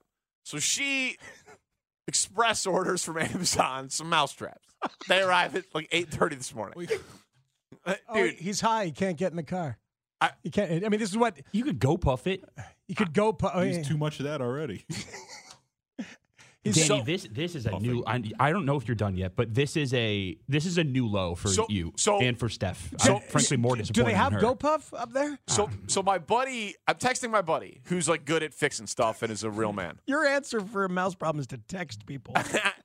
And he's like he's like, "Well, as far as I can tell, you can either beat it to death or put on some gloves, pick it up, get it into a bag, a con- uh, Tupperware, like whatever you think you could manage, Uh-huh. carry it outside and let it go." a bag or Tupperware. Like like like, like so, you know what I mean? Like, Whatever whatever you think you can manage. I'd stick with the bag. Oh man! I don't know if he could manage the Tupperware. You have any buckets in the house? You should have the water issues. You have any extra buckets? Yeah, I got So some that's buckets. what I would have recommended. A bucket upside down over the burner, a piece of plywood or a cutting board underneath, slide the bucket, go ahead and top the, the, the bucket with the cutting board, flip it over, and bring it outside. You know what's right next to the stove are oven mitts. Like I I, was thinking grab, about the ov- I had you the oven mitts Put on. I put two shoes on. oven. You put on two oven mitts. you, you grab a Tupperware. You shove the mouse into the Tupperware and take it outside. Do- do What we know about Danny, do you think he's coordinated enough to grab the mouse? That's what I was worried about, dude. Where's your dog, dude? Okay, Where's next your dog in this? laying on the couch Yep. where we were watching Curb, not moving. Waiting, waiting for you to come back, dude. Honestly, Willie would have gotten out of Shane's house, run to Danny's house, and gone up and taken care of that. So I put gloves on, took gloves off. I put shoes on, called two 24 hour exterminator services. The non emergency number was called. We express ordered mouse traps. Um, and here's how it ended I took four baking sheets that you would like like make like chocolate chip cookies on. And I they don't have lids. And I covered. What are we doing? And I covered up Oh. the stove. Wow. And I went to bed. That is the equivalent of turning up the radio so you don't have to hear the car engine rattle. And I went to bed. Uh, you just trapped it underneath the baking sheets and went to bed? That's how wh- we ended the night. I considered turning on the burner and burning it. I could. That would have been option like 48. I considered. I, I that that was my first thought, but I definitely would have ended up with oven mitts on trying to get it into a Tupperware. Would have been a little scary. A little scary. Sure. And what if you drop it? And like there's a grate over the burner, right? So he's he's between the burner and the grate. So he's kind of trapped in there. I'd have to remove the grate to get Mm-hmm. to the mouse. I remove how do you put No, a- you wouldn't. No, you you just put the bucket over it and slide the grate off with it. Then you're going to dump the mouse outside. He's not going to take the grate with him. He's going to leave it behind for Did you ya. hear it was a Viking though? Mm-hmm. Did you hear? it? God, Uh, it's, dude. It's, it's a heavy grade. Sometimes, man. What so what so okay. Sometimes I just I don't get it. I I don't. You're 37. 37. Ah, I was scared. How? Oh, how how did I God. make it this far? yeah. Could have shot it. I don't have a gun. My buddy, yeah, yeah, don't have a gun. So right now, where are we? Does the mouse Uh, remain in the stove? extermina- exterminator came over, lo- you know, this morning. I don't fault you for the They s- they- exterminator they in said- general. they- well, no, they- yeah, you got to look to see if they got more find find entry points. what do or they say? Like one means there's thirty or Yeah, something. yeah, like there's clearly like an entry point. The basement was clean, which is good because that's unfinished. So maybe the, like the attic, we the, we don't have access to the attic. That's like where just like the the second like the upstairs heater is or whatever. So maybe they're getting in through a roof spot somewhere up there. And Yeah. I, so like I don't. They're working on it. I don't. I don't know. What about Owen's eggs this morning? Did My guy Owen not have his eggs? He had his eggs. Microwave them? You went and got them from somewhere. No, I made them. Uh, it- you picked up a, picked up one of the I made sheet him on a pans? different. I made him on a different burner. Oh. with a with a pan. Oh, that's bad. That's bad. No, Owen got his eggs. oh God, it's Uh, I- so amazing. my question is like basically, is anyone else willing to step into the vulnerability tree here Mhm. and talk about a time when your wife needed you to do something, to be the man of the house, Oh yeah.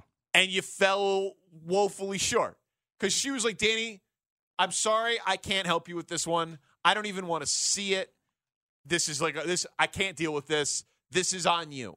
And I wanted to. I, I tried. I was like, I'm not texting the na- the neighbors. I'm not texting the guys. I'll put on the gloves. I'll put on the shoes. I'm gonna do it. And then I didn't do it. Well, I and mean, then I finished the curb episode and watched John Stewart and went to bed. Man, it's amazing. I, I, you know, look, uh, Christine is very uh, capable and strong when it comes to removing, you know, uh, moths or spiders or anything like that.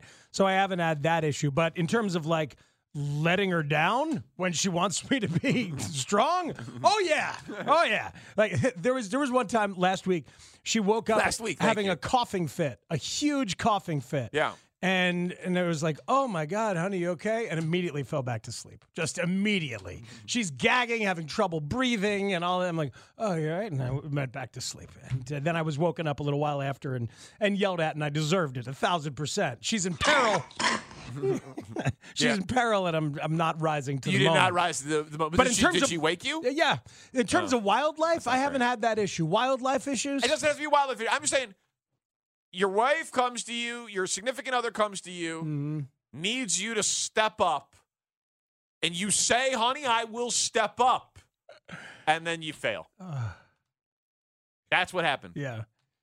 That's what happened. Sandy and Carol Stream, go ahead. Hey guys, first of all, I'm laughing so hard I can't stand it. But um, I live on a lake. I have mice all the time in my garage and outside in my yard and all that kind of stuff. And if they get in your house, and like somebody said, if you have one, you've got ten. Um, you need to you need to look around and see if there's little droppings along the uh, baseboards or in the back of your cabinets. And if you're lucky enough to not see any or to see any other mouse, that's great. Then buy these things, and I don't know what they're called. That's real helpful, I know, but they're they're vibrating noise things. You plug them into the wall, and they make a vibrating sound that you can't hear, but it keeps the mice out. No and put them in way. your plugs in the kitchen. I swear. And if you've already got the mice, it's not going to make them leave. You got to get so if you find dropping, get go ahead and call an exterminator. But if there's no droppings anywhere or signs of any other mice, Uh-huh. No, I, I that mean goes the in- exterminator's been called. Like they're, they're working on that. uh, But I at- like the ultrasonic mouse repellent, um, and and members of ultrasonic mouse repellent. Yeah, you can you can get those cheaply on Amazon or otherwise. I would get some of those immediately. Uh, all right. and, and plug them in, plug a whole bunch of them in, even though they tell you one. and with in your case, maybe maybe double it. okay, yep. Thank you, Sandy. Appreciate it. People keep saying get a cat. I'm allergic. Uh, no, I'm not getting a cat. Oh my god! Not getting a cat. Texters, you guys make me feel more like a man every time you tell a story. I dude, I, I, I I'm surprised Marta wasn't called to get rid of the mouse. I mean, we told her about it when she got here today. Yeah, was hoping that she would solve the problem. She didn't. I called my brother in law after one of our dogs killed a squirrel in the backyard. He came with no gloves and a trash bag, had absolutely no issue. so your brother in law came and saved you. I had a dead bunny family in my window well. Oh, that's sad. I didn't know what to do about it. Texted my neighbor saying I needed help to dispose of a body. He came over immediately. That's a good neighbor. Yeah. I, all right. It's a bunny body, but still it is a It- body. it is a body. It is a body. Oh God! While Yeah. staying at my then girlfriend, now wife's house, laying down to bed, maybe ten minutes after a light turned on and noise was made, I told her I'm not checking out that noise. It's her house. Go take a look. Turned out that our dog had sat on the switch for the light, turned it on, and got startled. That's all. Looking back, I was not a man in that situation. That's what I'm saying. It happens. That's what I'm saying. I I felt so inadequate. It Ah, was terrible. God. It was terrible. We live by a forest preserve. Like it's gonna happen. You know what I mean? Like Mm-hmm. it, it is what it is. Like I, I was I remember seeing my dad was freaked out by a bird in our house when I was a kid, and my mom was not. And I remember judging my father very harshly at the time. Yeah, that no, my I'm dad glad- was terrified by a bird. I'm glad my boys were asleep. This was not. They didn't have to see it. They didn't have to see it. And like we're gonna we're gonna erase this from the FCC so that they can never listen to this podcast. My first move pr- probably would have been to to turn on the ovens. You would have burned the mouse. I w- I- But then you got to deal with like the smell of incinerated mouse, and then like that's disgusting. It is kind of disgusting. It's disgusting. Incredibly efficient, though. Yeah, gets Get it done. right there. You And get there's a right back. button. Get right back A to mouse curb removal button. That's as close as you got to like. Let's eliminate the problem, shall we? Sorry, buddy. Is that what you would have done, Tanny? No, no. First, I will just say full disclosure: mice, rats, hate it. I, I just I have a real visceral reaction to rodents and stuff like that. We have not had an issue like that in my home. Knock on wood. Try to take all the precautionary measures with like you know sealing up the outside of the house and stuff. Mm. I did have uh, during my first mow of the season this past spring. There was a, a, a dead cat carcass in, in one of my kids' old playhouses that she didn't use anymore. Ooh. So over Ooh. the the course of the winter either snuck in there for warmth or it was dragged in there by another animal. How long did you leave it out there? Uh, no, just right away. Just like I got the big, you know, gloves and trash bag right away. Yeah, it's, it was not. It was not my favorite thing in the world to do, but that's what you do as the man of the house. You Mm. know, Dude. and you tell everyone about it afterwards. Look what I did. You should see this thing back there. Yep. Yep. Are you? Yeah. yeah. But yeah, I would have just yeah. I got a fuck lot it. of fails on my record, dude. What kind of stove is it? Is it electric stove or gas stove? Viking. I, I know, but the gas. yeah, no, you could have just turned on the ga- on the gas and not the flame, theoretically. Poisonous. How cruel Gas- are you? Gas the mouse. Yeah, go ahead and gas that mouse. That's what they do down in uh, Alabama, right? These days, or what was it? Texas, they're trying new ways to kill people. Oh With god. capital punishment. They want cheaper, more efficient ways. I'm just saying. So we got people who uh, maybe are willing to share their their big fails when they were asked to step up, uh, because I got a long, long, long list of them. So we can hear some of those as we go. Kevin Warren spoke today. Uh, Speaks has encouragement for uh, the losing coach at the Super Bowl. We got a lot to do here. Parkinson Spiegel on the score. The Parkinson Spiegel Show. I am actually doing a radio show with Parkinson Spiegel, and I wasn't particularly good. I mean, not that that's a new thing. Afternoons on the score. It's mice nuts.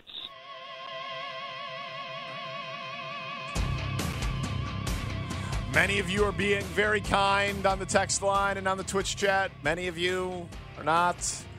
that is kind of how it goes. No, see, you you found the life hack part of it, which is to ask if anybody else has ever had a similar experience, and the answer is, of course, yes. Yeah, I know how to do the job. Yeah. Yeah. Uh, I, I- I love this. I live in Charlotte. I killed a snake in the backyard, took the head off with a four iron. As the story has evolved, it was a baby copperhead. yeah. That's not true. Anyway, uh, this little snake still moved for 15 or 20 minutes without a head. I was terrified. It's a good use of a four iron, though. It's a tough club to hit. yes, true, right?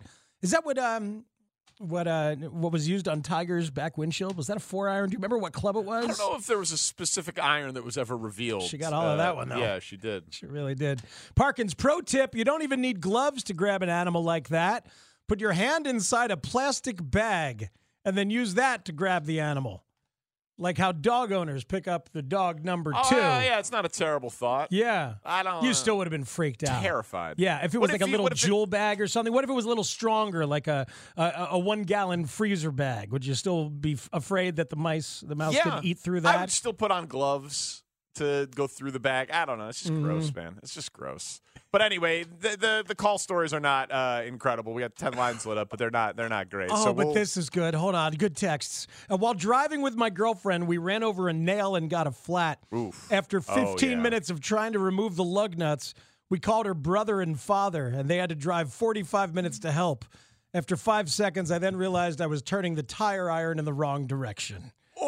Oh, ouch! That's that's a big hit. And and calling the brother and father Oh, of the girl, her brother. Yeah, yeah, that's tough. Oh, like your brother, man. your father, fine, they can make fun of you, but now they ha- the they hold that over you the rest of the relationship. That's that, tough. That helps a lot. Like being able to in in my marriage, being able to be the guy who says, "Babe, just hang out or go inside if you want. I'll change the tire."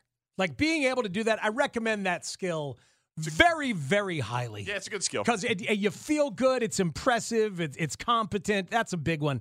The other one is hanging a picture in your house. I hang the pictures. You do? Yeah, I hang the Good. pictures. You Yeah, I got use the a drill? level, the drill. Oh, yeah, it's very nice. Yeah, You got the anchors and all that sure stuff. stud finder. Oh, ooh. Yeah, of Uh, course. your wife had one of those. yeah, Hey, oh, hey, hey, yeah, yeah, I hope yeah. She still doesn't.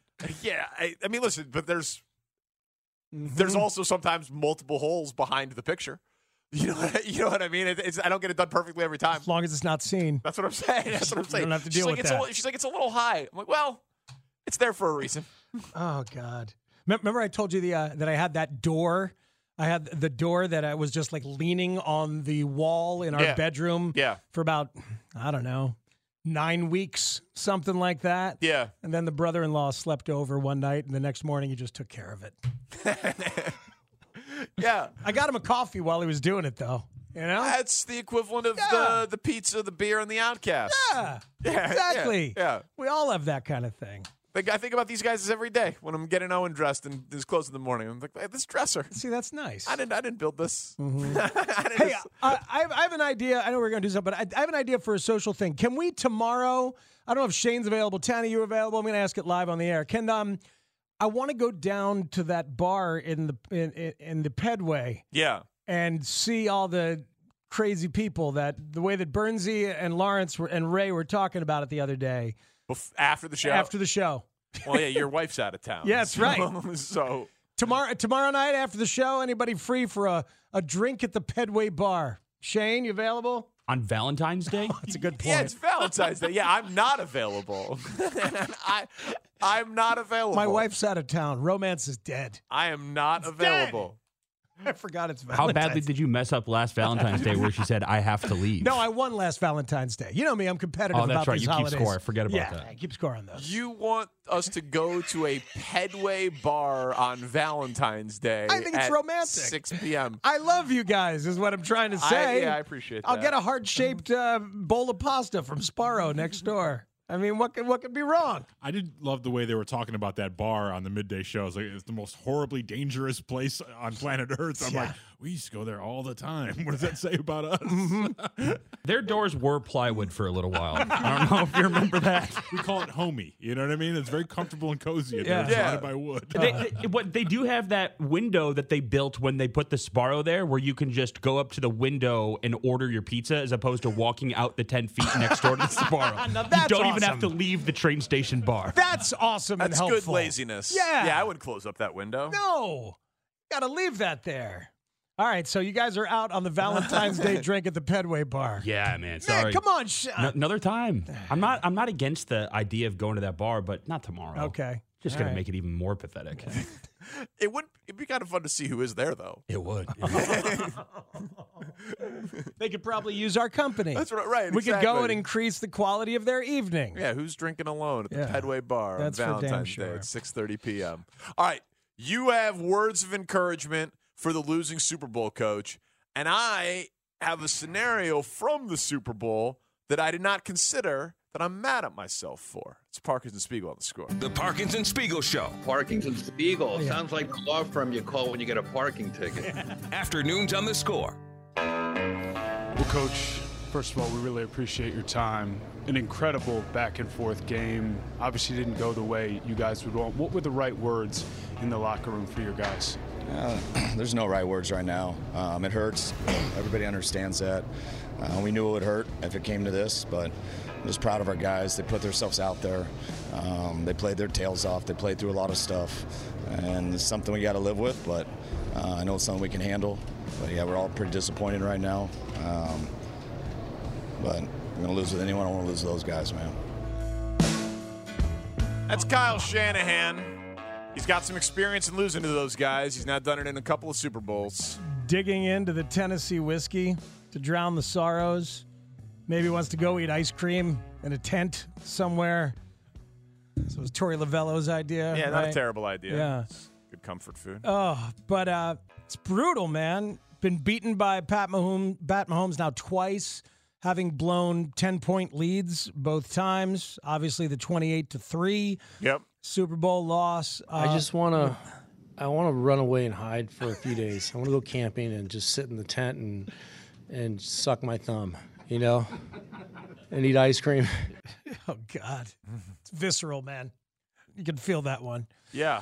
So Kyle Shanahan had a rough game. He's had a rough time in those three losses. You saw the third down percentages in all three losses that have been out there. Yep.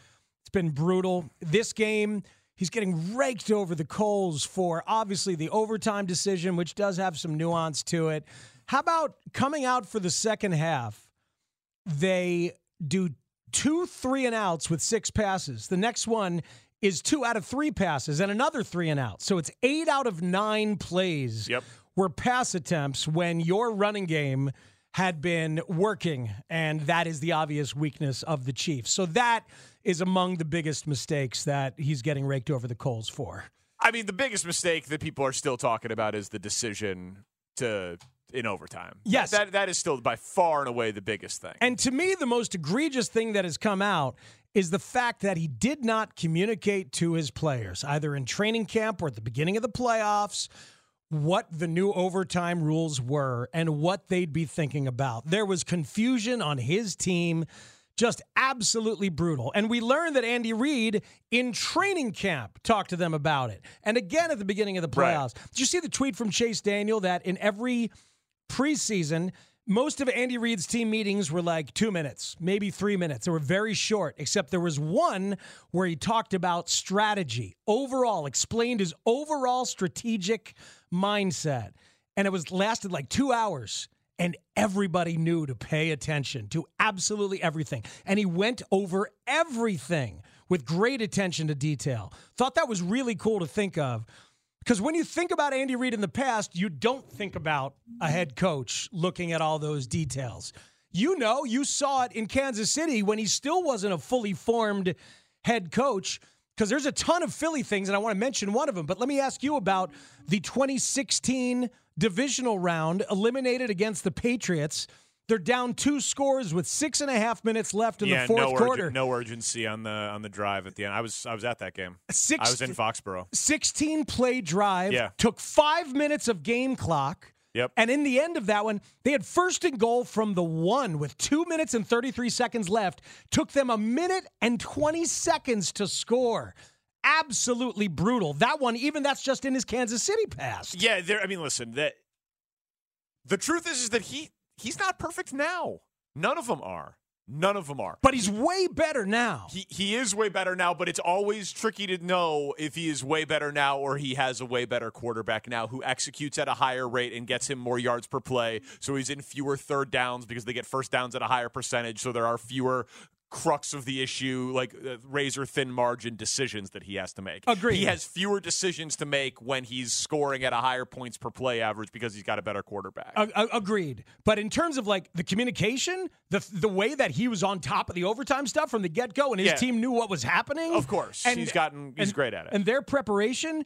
I mean, th- the most famous one in Philly was what Super Bowl thirty nine at the end of the first half. It was seven seven. They had the ball at their nineteen with a minute three. Had no urgency. Ended up having to go to the halftime locker room at the Patriots 37 yard line as time expired with two timeouts in his back pocket Mm-hmm. because of how terribly he mismanaged the entire sequence. Right. So there's multiple, multiple things like that. Kyle Shanahan could very well grow up to be Andy Reid. Like he's a brilliant offensive strategist, a really good play caller who failed in this Super Bowl and failed 4 years ago and failed when he was with the Falcons, but coaches grow up and mature too. And I think Kyle Shanahan should know that it's possible if he keeps coaching well and has good quarterback and good talent, then he can be a better and more complete head coach and he'll learn from this stuff. he's going to coach for as long as he wants to coach, you know. So I, I I agree, and he's too good not to get one eventually, and he might learn from some of his conservative in-game stuff, and then become more aggressive in-game and get paired with a better quarterback, and it becomes like crazy scary. Not that Purdy was the reason that they lost that game, but he. I, I don't know how much of his conservative nature uh, in these big games has been. I don't 100% trust Jimmy Garoppolo or Brock Purdy. And then I get the next guy who is, if Trey Lance would have worked out or gets reunited with Kirk Cousins or whatever, and he takes that step. But I, I fully expect Kyle Shanahan to win a Super Bowl. I don't know if, if conservative it is is is correct in terms of this Super Bowl where he should have perhaps leaned on the run game more. And Andy Reid has leaned on the run game more. And with Pat Mahomes, they've leaned on the run game more because they've had to, yes. But it, it's so so to me, it's like just doing whatever it takes to win the game and not getting caught in some of your geniusness, which is what was what Andy was accused of Right. back in the day, throwing too much and being chaotic. Which in that I way. honestly think uh, was a crazy criticism of him in Philly. Like, it aged well. Passing is the more valuable thing than running in terms of yards per play. The league ended up started coaching more like Andy Reid. You know, so it, I actually thought that criticism of him. He had Brian Westbrook, who would like lead the league in receptions, and like, you know, he, they were in the NFC Championship game five times, and he, he would lose to the better quarterback team often. You know, I I think he's always been an amazing coach, and now an, or the amazing race car driver that finally gets to drive the fastest car, and it's a crazy combination. But yes, Mhm. he has evolved significantly: communication, preparation, game management, all of that stuff. The reason I said aggression on Shanahan, I mentioned that there was a Super Bowl thing, ab- and I knew you wanted Yeah. to talk about Kyle Shanahan. Yeah. I didn't consider this at the time, and I'm mad at myself. And I saw Roger Sherman tweet about it, and I thought it was a really interesting hypothetical. He says the real strategy error by Kyle Shanahan was kicking on fourth and four from the nine in overtime. It gave Kansas City the urgency to go for it on fourth until they hit field goal range, still left them in position to win with a touchdown. Go for it. If you miss, they're in bad field position. Force a punt, and then you get to win with a field goal. On the Kansas City overtime drive, they knew they had to pick up fourth downs, but they had no time issues that usually come with gotta score drives. They could run, huddle, didn't have to spike, etc. Obviously, Mahomes does well even with time issues, but there was no data set of drives under those conditions. Mm-hmm. I thought that's really interesting. What do you think the reaction would have been given what we saw happen to Dan Campbell? If it was fourth and four from the nine yard line in the Super Bowl, Yeah. in a tie game, if Kyle Shanahan would have went for it, Well, I, I, I, think that is a fascinating It thing. is. Well, I, I heard Mully talking about this this morning, talking about how the third down play call should have been a run because they were owning them. And then the fourth down play call It's not fourth and four. could have also been a run. Exactly right. It's third and four instead of the pass play. Just go ahead with McCaffrey, who wants it terribly and is running his ass off at that point. Yeah. You know, and he just ran well to get you there uh, at times on that drive. So just go ahead. And so that fourth and four would even be shorter. If that had been the mindset, I think, I, I don't know. I, it's clear that they didn't think about it enough what the strategy would be in this moment. And he will never make that mistake again. That is Right. for damn sure. Right. I think it's I think it's really close.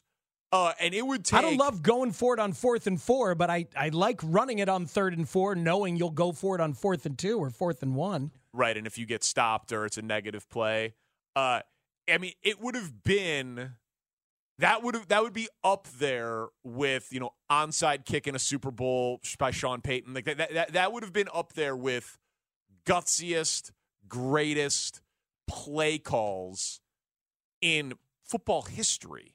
You know, like Philly special. Uh, if if if they would have actually gone for it on fourth down, converted, and ended that drive with a touchdown. And he could have been the coach that just ran it again and again down their throats and beat them the way that you can beat Kansas City. Yeah. And and then Mahomes has to come down and get seven, but maybe they go for two and you got a completely different situation. Well, and Brett Veach, the GM of the Chiefs, after the game said he's like, you can't beat you can't beat 15 with field goals. That's what he said on the field right after the game. Hmm. And he's like, we had a tremendous calm where we were watching the game when they settled for these. Like, wow, we're going to win this game. They just had a belief that they were going to drive down the field Yeah. and he was going to figure out a way, knowing that he would have four downs to get the 10 yards to keep moving them down the field, having confidence in Butker and all of that Yeah. stuff. But I, I was like, man, in the moment, even though I knew what the overtime rules were, I still was like, yeah, that's a kick spot Yeah. because it'd just be too risky. Man. But that that is a really interesting hypothetical. These guys can get smarter. Mahomes has gotten smarter, and I believe he could still get even smarter. Yeah. Uh, and and these coaches get smarter too. Andy Reid has, and Kyle Shanahan will. Yeah, and he again, he's already crazy smart. Yeah, the, the- these are hard things. They they are they are hard hard things, and I the game management stuff drives us crazy. But we're sitting on our couch in totally peaceful environments with imperfect amounts of data. Without a doubt. And they have to game plan and play call and manage injuries and other people in their headsets. and This all- is the life they've chosen, though. no, I'm not saying. I, of course, and they're paid millions and millions of dollars to do it, and they're the best in the world uh, at at their profession. I'm just saying, uh, even with mistakes in game, you can still be a great coach because it's about game planning and play calling and preparation, and th- there's so many things uh, that go into it. And he is still an excellent coach, even if he came up short in that spot.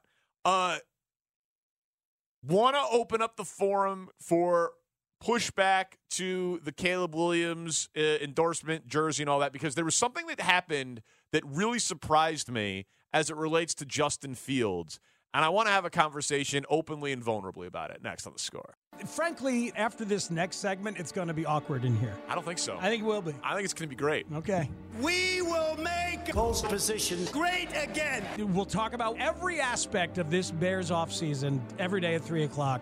Tell a friend. Well, and the thing is, What's that, Danny? is that people are treating it, folks. Put your seatbelts on. This could be a bumpy ride. Like it's a debate. Like it's going to be a hard decision. Well, it has Take your been. headphones off. No, why are you getting undressed? Oh my God. Dude, keep your favorite hoodie on. Don't take off that hoodie. The T-shirt is filthy. What is that? Oh no! I just don't. I just don't know what they're going to do. For those who can't see, Shut your eyes, Murray, and don't look at it no matter what happens. I don't know what Ryan Poles is going to do. We have to debate this and discuss our this. boy has put on a Bears jersey with 13 on the front. Hey, some jerk's wearing a Bears jersey. Let's all get together and kick his ass. Yeah! What does it say on the back? Is that, is that a Johnny Knox jersey? That's a Caleb Williams custom Bears jersey, baby. It's that guy Williams.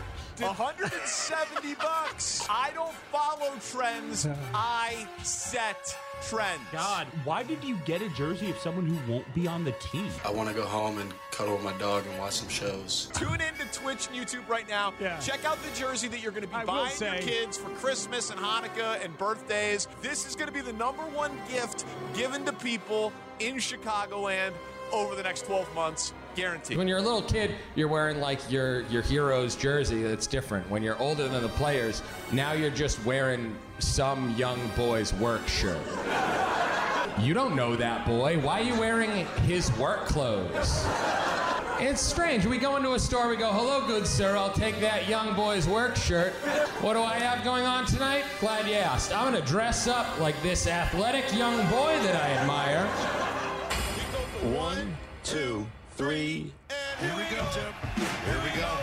Here we go, Tim. Here we go, Tony. The Parkins and Spiegel Show, afternoons from 2 to 6 on 670 The Score in Odyssey Station. That was fun yesterday. Uh, people got very upset. People loved it. That's okay. That's the reaction. It's how it's going to work. The internet is incredibly toxic. I'm going to share a little bit about that here in a second. But by and large, I think that uh, they're going to draft Caleb Williams and wanted to get in early on it. And eventually, I'll probably give away the jersey because I don't actually wear jerseys. That's good because it doesn't really fit you great. Yeah, I gotta exactly. say. People are like, "Oh wow, like uh, that's a kid's large." No, no, no, that's an adult large. I just am look like a little kid. Yeah. Well, I mean, the adult large is an interesting choice.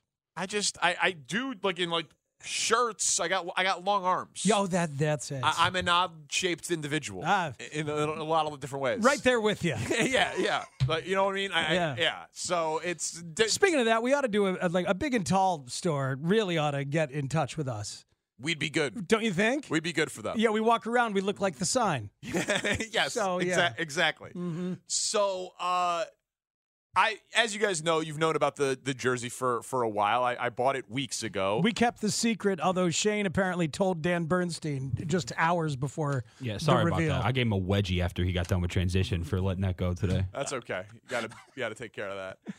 it was Bernstein's third wedgie today. so I uh, obviously I'd been thinking about it. You know, I was thinking about it for a while. I was like, all right, this is gonna this is gonna ruffle some feathers. Some people are gonna love it. Some people are gonna hate it. That's fine. Whatever. Uh, anticipated, I think, a lot of the opinions in both directions. But there was one thing that I got, and I got it a lot that I did not anticipate. And I wanted to run it by you. Okay. Um, let me say that I ended up not looking at all the reactions because the volume of toxicity in general on Fields versus Caleb. Yeah. Um, it's not great. It it's no, it's really really ugly. Now the internet can be an ugly place. Newsflash. Um, and it's gotten worse. it, it, it- the internet. Twitter specifically. Yeah. Oh yeah. It's gotten worse since For Elon sure. bought it, and the blue check thing has no meaning anymore. And so you can have an anonymous account with a blue check and pay for influence and followers and skew some numbers. Not that I thought it was pure back in the day, but it it's significantly worse. Yeah, it's- of, a, of an online It, experience. it's yeah, it, it is. I, I agree, and it's a it's a weird place, and and and the show doesn't exist there um, as much as sometimes it feels like it exists there. I agree. Listen, I think the internet is largely fake. You know what I mean? I was, I was, I did the uh, the CHGO Bears show today, and Braggs was coming at me for for doing what I did, and he was like, "You, how can you say the internet's fake?" Uh, You know, I'm like, "Uh, because it's these people are not going to walk up to me in the street and say the things that they've said to me on the internet over the last 24 hours. You know what I mean? It, it's just, it's not it's mostly anonymous accounts. It, it's mean. It's it can it can get you down. I'm not even saying it doesn't affect me, Mhm. but I mean it. Everything from my physical appearance to stuff about my wife to stuff about my mom to stuff about it, it's it's it's very mean. But that again is the internet, and it's what we get for being public figures. It's the and I pri- don't- it's the price of doing business. and I don't like it, but it is what it is. It is right? what it is. So anyway, so that's that part of it. But that's not even what I'm talking about. Because I agree, I know that it's toxic, and I know that that debate is toxic on the internet. I got a lot of this is disrespectful to Justin Fields, and I don't understand. Like this guy's tweet got 372 likes in response to it. So a, a, a lot of people agree, with, him. this guy. Now, a ton of people disagree with him. A ton of people replying and disagreeing. A ton of people quote tweeting and disagreeing. But 370 people clicked like on this tweet. Did I miss something? To my knowledge, I thought Justin was still the Bears' starting quarterback. This is beyond disrespectful. And regardless how you feel about Justin, respect him till he is no longer the quarterback of our organization. 670 and Danny Parkins, shame on you. And I was like, all right, that's interesting. Because nowhere in the segment yesterday or in the jersey, I I've never said a mean thing about Justin Fields ever. I've talked about like inadequacies in his play and then he's going to get more expensive and anticipatory throwing and you know, but I threw the QB1 party. I think he's an 11 out of 10 as a person. I think he's handled the pressure and the scrutiny and the media stuff Uh-huh. and the role models and the philanthropic. I, I I think he's been amazing and he's easy to root for and I will wish him well with whatever team he ends up going to and I will always be a fan of Justin Fields. Uh-huh. I just happen to think that they've got an opportunity for better. I was thinking about this analogy like I love skirt steak.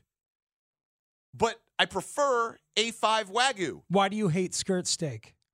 And here's the thing this scenario actually is the rare situation that on the menu, the A5 Wagyu is cheaper. You know, it's like, it's better Yeah. and it's cheaper. And so, like, I think it's like a fairly obvious thing for the good of the Bears. But the idea Of that it being disrespectful. that it is disrespectful to Justin Okay. to buy a Caleb Williams jersey, to say that you want Caleb Williams, to say that they should trade Fields, to say that Caleb is better than him. Mm-hmm. We do this in sports all day, every day. We cut people, we fire people, we trade people, we bench people, we advocate for firings and cuttings and benchings. And how is it different than I wish they would have fired Matt Eberflus and hired Jim Harbaugh? How is it different than being excited about Craig Council, uh, even though it sucks for David Ross? How is it different than they should trade Zach Levine? How, how is it different? Um, okay, a couple couple responses. Like I, I, I ge- disrespectful to Okay. Justin Field. Like, and by the way, if you feel that way and want to have a conversation about let's it, talk three about it. three one two six forty four sixty seven sixty seven. my my my first thought is that it's a tale as old as time and certainly as old as the score and talking to fans and with fans as I can remember having been an intern here first in 1994 the volume of times where the conversational divide is when somebody feels the sense of we and us and our, my team, and somebody else is coming from the perspective of that team, their players, their decisions as a clinical analyst. That fan who tweeted you used the word our organization. Yes. So they're a fan. Yeah. that is a pure fan feeling an emboldened sense of ownership over the team. That's my guy. So, in addition to the thing we've talked about before, where Justin has been done wrong in the ways that he has, where he hasn't had enough, which is true, which is how so many players have felt that way. But that intrinsic divide of are you a fan or are you an analyst and opinionist? The truth of it is in this role that you have, that we have, we're both. Fanalist. You are a fanalist. Yeah. And the fan, the pure fan, doesn't like how comfortable you are toggling back and forth between fan and analyst. And you're very comfortable at it because you're good at your job and because you've evolved a very capable intellectual sense of being able to swim in all these waters. But I would argue putting on the jersey is an intentional trigger for those fans. Of course. That's the stunt, right? It's the stunt. Of That's the course. stunt. People are like, "Oh, you want people to look at you?" Yeah, yeah, yeah. Congrats. right, right, right. Yeah, But- good, but- good job solving that one. The, but the deeper intellectual part of it is Yeah. that it is an intellectual trigger and an emotional trigger for the pure fan. And they have come to believe, perhaps, that you or some of us are pure fans, because sometimes we are. QB1 Party, you were a pure, excited fan as well as an analyst. Yeah. But when you give in to the pure analyst, the fan doesn't like it. You're comfortable with it, they are not. That's interesting, and I think re- and I think reasonable, and I do think that there is a sense of I was the Justin Fields QB one guy, and now people that are still there Yes. feel an act of betrayal. Yes. and and I guess I can relate to that, and I honestly like that's kind of like shows me a little bit of respect in some ways, which which I like. Uh, but I'll also remind you, I'm the guy that had the Mitch Trubisky 200 to one MVP ticket. Yes. like I. I have been very clear and consistent on this. People are like, well, what are you going to do? You're going to be the one saying in three years when Right. Caleb sucks, you're going to be the first one to run him out of town. Uh, yeah, congrats, you figured it out. You have a I want gre- comfort- I want greatness at quarterback, Uh-huh. and I if I'm wrong, I'm wrong, and I'll advocate for them to take another swing at it because that's the only way to be great for a decade. You have the comfort of of fully believing that's the right way to do it, and you'll do it again. And you did it already three times. Yeah. A lot of these people, especially those who are having coming from the we place, are feeling like, man, I'm tired of it. We picked and it didn't work. We picked again and it didn't work. It's so much, so much uh uh de- defeat. That is in the bloodstream already. They don't want to give in to another defeat and start the process over again. Yeah. You're okay with it. Of course you, I am. You realize it's smart. But I also, man, people are like, wow, you're doing this so early. You're so ahead of this. You know that right now he is minus 1,200 to be the number one pick in the draft, and he is minus 500 to be a bear in the gambling market. It's overwhelmingly likely that that's where we're headed. I- this is And that's, that's why we were comfortable talking about it as a de facto thing at three o'clock today during polls position. We got text then saying how disrespectful they haven't made the, the decision yet. They're going to make that decision. It, it this is this is not Bitcoin in 2007. This is Amazon in 2024. You know, this isn't like some sort of like speculative high school, grade school prospect. This is we're two months away from this inevitability, and Unless something unforeseen as of right now happens. which which does sometimes happen. Um, Shane brought it up yesterday. Dude is smoking pot with a gas mask one day before the draft. it's the Laramie po- yeah, Tunsil thing. It's possible. It's possible that he comes off your board. Whatever. possible. Yeah, but I, I just like it was basically a take with a prop. Is what is what the jersey is. Sure. you know, and, and, I, and I know anybody who's really thinking about it and really Mm-hmm. paying attention to the volume of commentary that you've had knows you're not disrespectful to Justin Fields as a human. Not at all. You're you're you're talking about what is sensible, and you're playing with a line that you're comfortable with between fan and analyst. Yeah, I well listen, man. Sometimes journalist, I was sometimes philan- philanthropic person, philanthropist. uh, you know what I mean? Like we, we are, we contain multitudes. We we are not a beat writer for a team.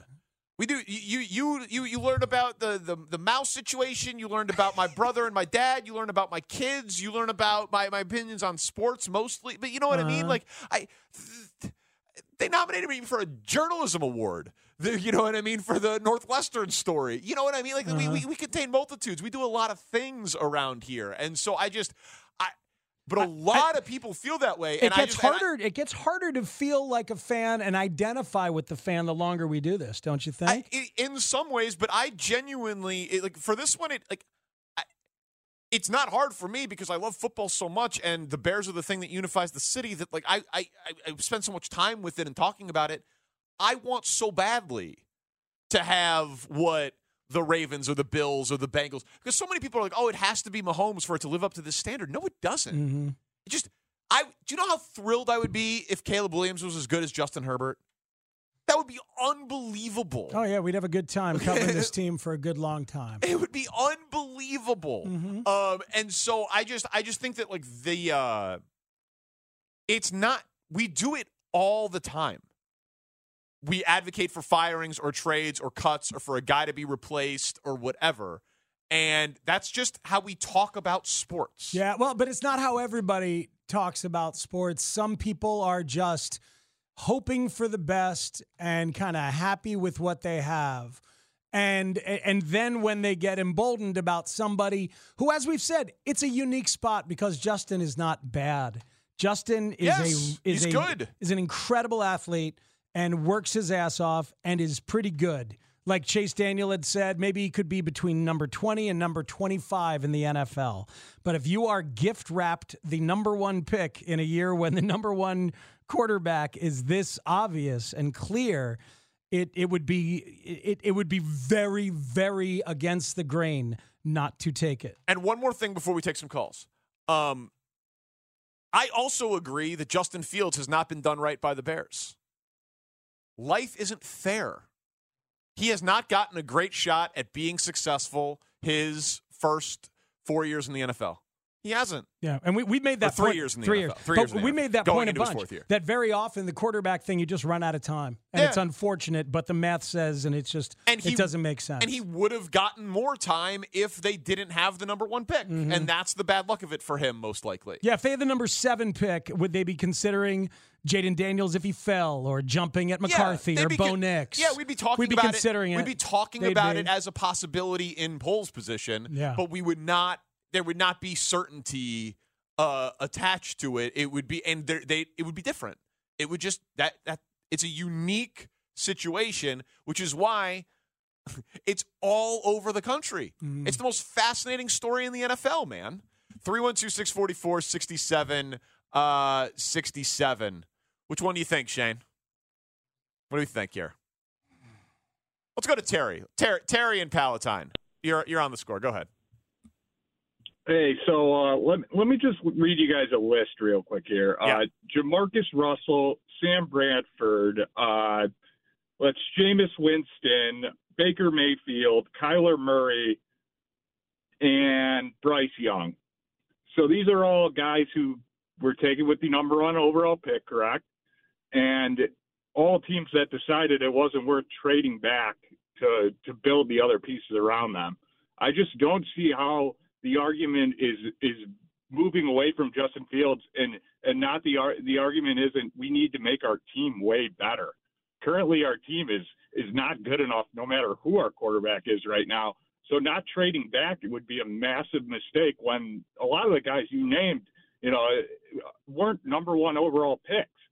So I, I don't think a, a lot of people are upset about, you know, moving away from Justin Fields. I think they're upset about the fact that we're going to forfeit the value of a number one overall pick. That's, that seems to be that everybody else overvalues it and trades a ridiculous amount of value for that pick.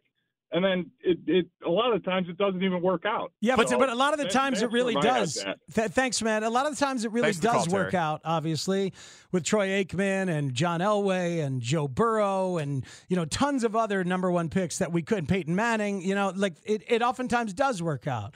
So, it, but I, I I I understand the feeling of like you know somebody thinking that the opinion is just too dismissive or that kind of thing.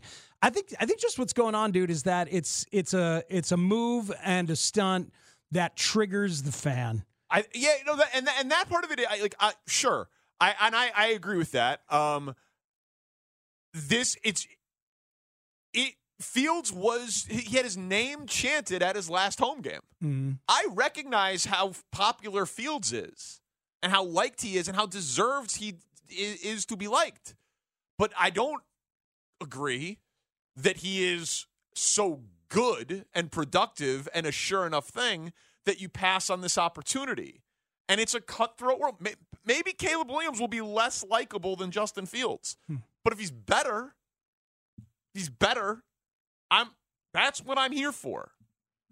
It's interesting. Travis, 100 miles south. Fields hasn't panned out. Um, you guys have proven over and over that you're better entertainers than analysts. I don't listen for your analysis. Fields is good enough to drive. That's from Travis, 100 miles south. Oh, Thank you, thank you, Travis. But that's interesting. Think about it though, because we, we do entertain and and we we analyze as well. He buys the entertainment more than he buys the analysis. I listen. I E ESPN Entertainment Sports Programming Network. It's you know I I, I do I agree. I, I I think you hopefully come because you entertainment. You want to hang out with us Mhm. and uh we make your day go by a little bit faster. Yeah. I. I judge the show by how fast does it feel. Yeah, how many agreed. how many laughs did we have? That that is how I judge a good show versus a bad show. Here's a texter. I'm a diehard listener of the show, a roofing contractor. Spends a majority of my time in my truck. I've heard a lot of you guys. I got to take a stance on this one. The only thing that upsets me with the Caleb Williams jersey is the fact that he felt it was necessary to defend yourself. That's Fair weak. enough. That's weak, bruh. Comments, tweets, people hiding behind their phones or keyboards. Come on, bro. Wear it proud. Haters can kick rocks. Uh, and and I, what, but- and, and I listen. that's- I like that from a a listener. I, do too. And I maybe this sounds defensive, and I honestly don't even really mean it to be, but I I try not to defend myself against like internet straw man attacks. But when I see a comment that gets 372 likes, and then there's a bunch others that would just say like, that's disrespectful. You know what I mean? Like that, or, and I just, I just read one of them. I mean, we've gotten go to the scores Instagram or their Facebook or my tweet or the score. I mean, there are literally thousands of comments that, that are. That I'm not dealing in a small sample size here. That I, I'm like, am I wrong? Is it disrespectful to Justin to want Caleb? I don't think so. I think that falls like it might be unfair. It it might feel like the David Ross Craig Council thing a bit. Like if we had known that Craig Council wanted to be a Cub And you had to make the decision and we about did- whether to root for that or not. and we had 2 months of talk leading up to a date when it will be announced whether or not Jed Hoyer makes the decision to fire David Ross for Craig Council. Awkward. There would have been a lot of people go into their corners and say, "No, Grandpa Rossi, Game Seven, John Lester, man, you know what I mean? Like there'd be a lot of that." Yeah. But we we just got we got that one like clean and cutthroat, and it had already been done. uh, y- y- You know, I hear you, man. It's, I think it's triggering for a lot of people because of the fan thing, because of the Bears history thing, because Fields is good and he's not like a knockdown, easy decision. Time to move on from that guy. Like it's Yeah. not that easy. And also, he's just. He's a good dude, man. Fields is a good dude, and you can tell. Yes, and I- it- I and- agree. And if you're actually investing some emotions, you have felt that over these years, and you're like, man, like this guy deserves a chance, and I want good things for that guy, and you root for it hard, and then all of a sudden, so it's like, it's it's the fanatic part. It's the fan, the fanalist meeting the fanatic. Chris is on the Parkinson Spiegel show. What up, Chris? Hey guys, uh, first I'm backing you. You know uh, the whole disrespectful thing to Justin Fields. What are these kindergartners or are these professional athletes that make millions? They don't have soggy paper type of uh, demeanors to them. So all you do you're doing is you just want the best for the team. The best for the team is to kind of explore all options, including looking at Caleb Williams with the number one pick. I'm one of these firm believers that you draft Caleb Williams, you also keep Justin Williams or Justin Fields for at least the you know his fifth year. Sign him. If he does great and Caleb's doing great, you get even more of a value with him. If he doesn't, you can always run him in a wildcat type of formation. All these uh, coordinators, they're supposed to be thinking outside the box. This is an awesome opportunity for the Chicago Bears. We've passed on so many. The last great quarterback in my era, I'm 47, that I remember is like Jay Cutler and Eric Kramer and Jim Harbaugh. This is what we have to work with. You go out there, you give it a try. I just think this guy is trying to get clickbait. That's it. I'll let you guys go. All right. Thanks, Chris. Appreciate the call. I don't think that's tenable, but they're clearly considering all options. They kept Alex Smith for for Mahomes in Kansas City. I don't think uh, Fields and Smith are reasonable comps given their stage of their career, but like I think if, Ju- if they approach Justin with that, he'd request a trade personally. But they'll talk about all things. A ton of people want to weigh in uh, on this. It's Parkinson Spiegel on the score. The Parkinson Spiegel Show. I'm sorry about this afternoon. Please, everyone be quiet. Afternoons on the score. Justin has a rare combination of intelligence, of size, of strength, and speed. You forget how big of a of a man he is until you're up on him. He's not a small man, and so I just think every year he's going to continually get better. Um, and um, so I- I'm glad he's on the Chicago Bears. That's Kevin Warren to our guy Jarrett Payton over at WGN. That was very complimentary about Justin Fields from Kevin Warren. Yeah, a lot of people uh, thinking that that is an endorsement or a sign that they're going to build around Justin. I think he's being complimentary to the guy who is on the team because he should be, because that's the right thing to do and it's professional, and because you want to not give away your GM's plans. Right? It would be crazy if he came out and said, and Justin will be our starting quarterback in week one, or Mhm. or and Justin Fields is available for trade. That's Ryan Poles' job. So I thought that's a good answer from Kevin Warren. Yeah, for sure. And it's um and you know and and he also doesn't get to make that choice. He has some input uh, on it in terms of conversation and being a sounding board, but he's made it clear it's Ryan Poles' um, choice to make. 312 644 6767. Rob on the South Side's on the score. What up, Rob? Hey, you know, here's what is really blowing my mind with you, Danny. And, and it's not about the disrespect. It's as a gambling person, I am truly blown away at just how quick you are to not consider the value of what you because it's not about of what you're giving up. It's not Justin Fields against Caleb Williams. It's Caleb Williams versus the Hall. And so let's just even if you just take last year's draft, you they gave up the first round pick for DJ Moore, Caleb Williams, uh, a, a right tackle, uh, a sec I can't remember. We got a second round pick. coming Tyreek, this year. yeah, Tyreek, Tyreek Stevenson. Stevenson, Darnell Wright, yeah. Blue- right. That's five blue chip players versus one, and Caleb Williams is one of those ones. So the the, the haul is, is worth more than the one player. If you do it this year, what if it's Max Crosby, Romeo Dunze, and Jaden Daniels, and two other picks? Is Caleb Williams worth that?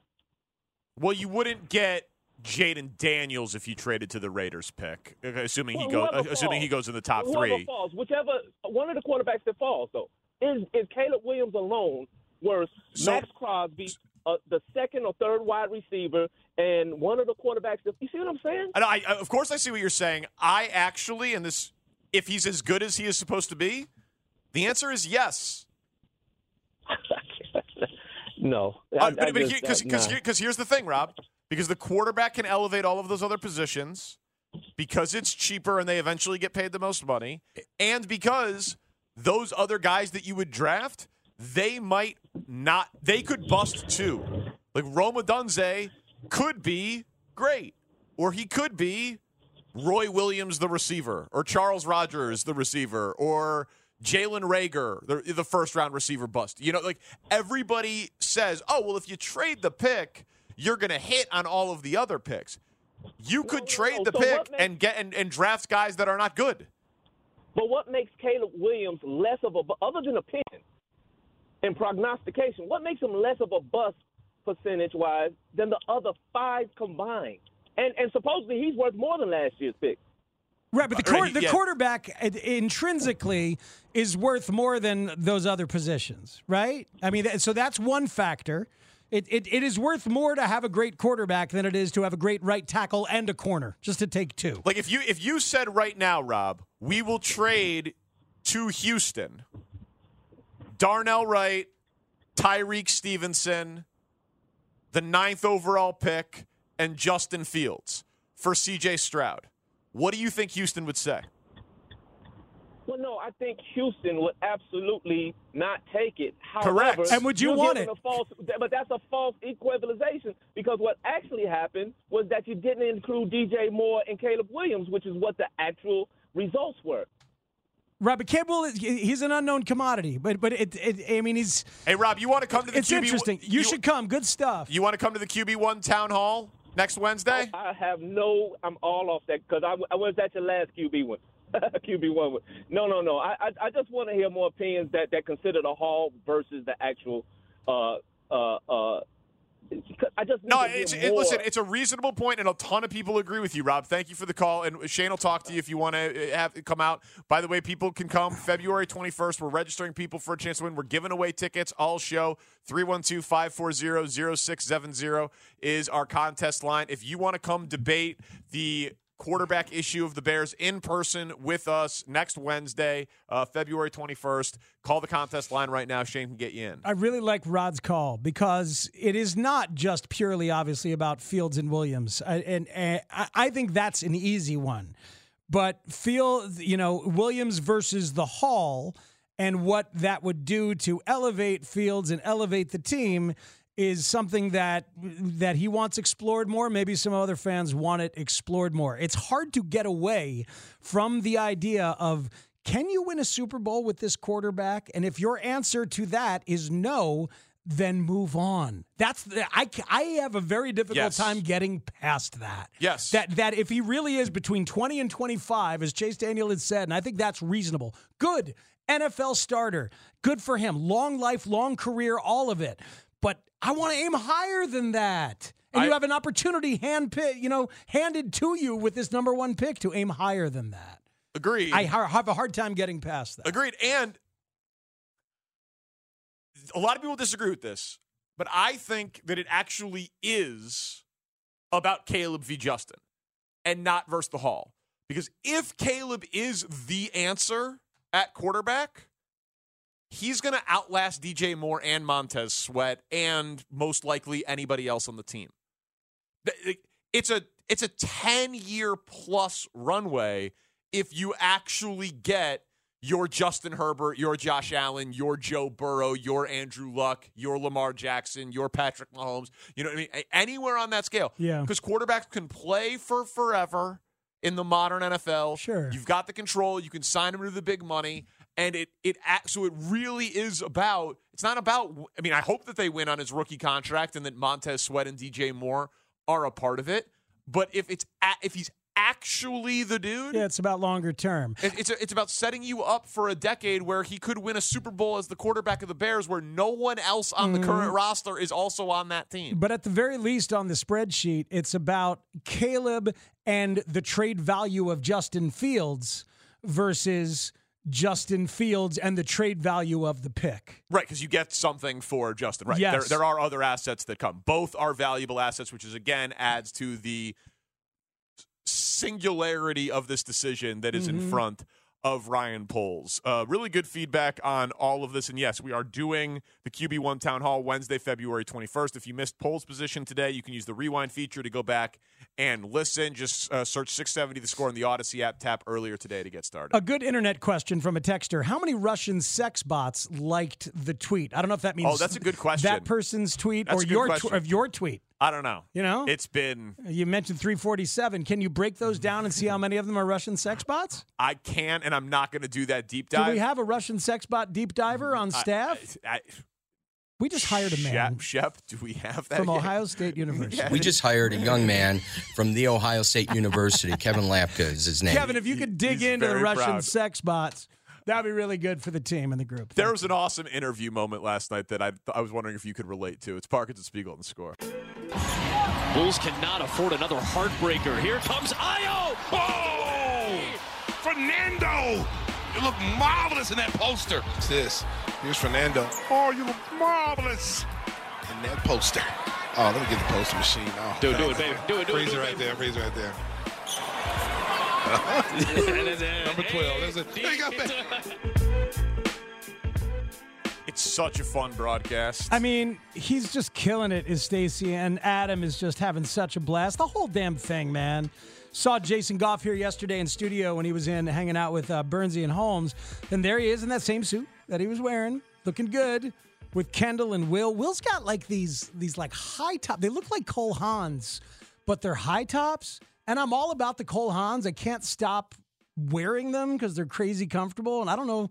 I need to ask Will. I need to ask Will some shoe questions. He's been asked him a lot. I think he's size 19 or 21. He's, he's he's a high odd number. uh, What are those? Yes. yeah. Yes, exactly. And so, so Stacy's been um been te- saying that Dalen Terry's got to back up, right?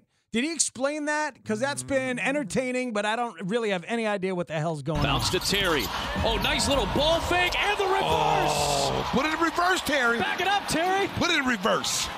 So that is uh, a call back to a, a viral video. You may remember this. Uh, you may have seen it at one point on your timelines, but it's a Fourth of July video with a uh, with a gentleman in a, in a motorized wheelchair, and they're sort of setting off firecrackers and fireworks uh, adjacent to him, but he loses power on his electric wheelchair. Bag up, bag up. Bag up, Terry. Put it in reverse, Terry. Put it in reverse. Oh, Lord. Lord, please. Oh, Lord. Oh, Steve. What, the- what, what you doing, Terry? Terry, what you doing? Poor Terry.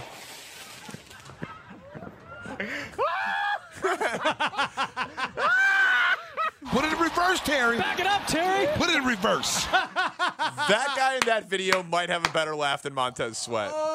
That is so Oh. good. Oh. Thank you. I'm so glad to know that now. I'm so glad to know that. that is a really incredible job. and they're bonding about it. Back it Put up, it in Terry. Oh. reverse. Put it in reverse. Put it in reverse, Terry. Back it up, Terry. Put it in reverse. Bag up, bag up. Bag up, Terry. Put it in reverse, Terry. Put it in reverse. Oh, Lord. Was Terry hurt? What happened to I think Terry? Oh. we could, I think we're safe laughing at it. I don't think I Oh, don't think he was That hurt. guy was laughing. well, I mean, he was hurt. He was in a motorized wheelchair. Yeah, yeah. But I don't think he was hurt by this incident. So- additionally, He could have been born with something. We don't know. No, no, no, he sustained an injury at home. Yeah. He fell. So I watched this whole deep dive on like they did a, a year ago, like a where are you now, Terry? And like he said he was in a really dark place because he had just gotten injured and he had some bad thoughts and but but people reaching out to him after seeing this viral video. And now he Oh. has fans and now they're trying to, you know, get a they a van suitable to, to drive him around in with the big motorized wheelchair. Oh, So now he's man. got fans reaching out and he's feeling a lot better about it. But yeah, it's uh, I- I needed that. Tanny with the deep dive on the Ah. viral video. He always goes the extra mile. I needed those good vibes, man. Oh, that's lovely. there, I there- hope that Terry gets that motorized vehicle. I Uh, want to do my part. did you stick around for the uh, Casey Johnson interview with Io last night? If you want good vibes, Oh, I love Casey so much, and he's got it. Layla called it right. Like the dad energy is strong. With Casey's got a couple of kids, so Mm-hmm. it is. Uh, it, it is a good identification. his teammates, uh, Io's teammates, were very excited after his incredible performance. But Casey Johnson is a professional who only has a certain amount of time to do a television interview for the postgame show, and uh, those ideals, those goals of the teammates to congratulate the player and the journalist to interview the player, those things were not aligned. Hmm. Io, it felt like the uh, prevailing. Kobe, we're doing an interview here. We're doing an interview here, Kobe. Kobe, we're doing an interview here. Hey, Io. and- All right, all right. Goodbye. Io, it felt like it, it felt like the prevailing theme to Atlanta. Take, take three. Hey, Io, it felt like the prevailing theme on Saturday Night in Orlando. so good. First it's Kobe White, then it's Kobe White again, then it's Kobe White again, and then finally he leaves, and then it was Drummond. so awesome. Take three, man. Take three. Casey is Hey, we're uh, doing an interview here. He's not a. Um, he- he's not a.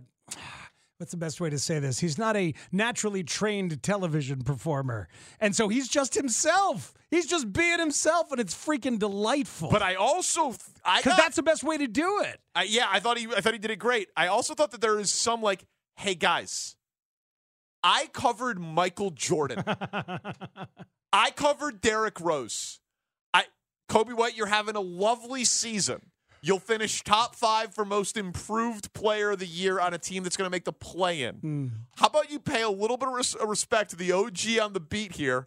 I'm working here. Uh-huh. Ah. You know what I mean? Like not there are, not every sideline reporter could say to the star of the current team, "Hey, we're doing an interview Mm. here. Knock off the clown stuff." Ah. And I added that last part. Yeah, But that's, but that's you added all of that. That that's all of the context of the assumed ego that Casey is having underneath I, am all saying of that. he should, but but him saying like, "Hey, we're doing an interview, doing an interview here. There's a lot of sideline reporters for local NBA broadcasts that would sit there and wait for the shenanigans Yes. and wouldn't say anything. I, but I- I'll tell you this: he's a beat guy. He's the beat guy still for NBC Sports Chicago, as well as doing that stuff. So he'll be in the locker room talking to these guys and and Oh. and giving them respect and demanding respect in the old school way. Exactly, and they do respect him. Yep. You know he he has their respect, so he knows that he can say that to those guys. But I I watched that and I was like, good for you, Casey. That's tremendous. Good for you.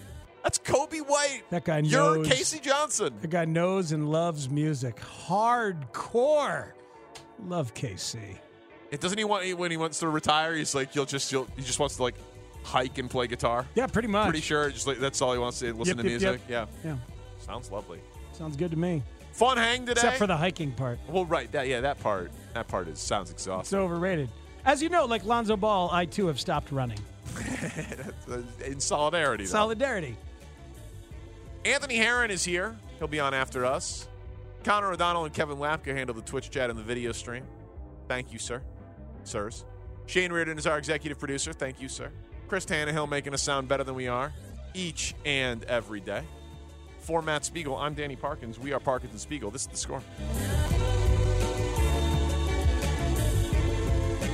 Wow, this has just been such a pleasure. I, I'm such a lucky boy. I can't wait to go home. We really need new phones. T-Mobile will cover the cost of four amazing new iPhone 15s, and each line is only twenty-five dollars a month. New iPhone 15s? Only at T-Mobile, get four iPhone 15s on us, and four lines for twenty-five bucks per line per month with eligible trade-in when you switch.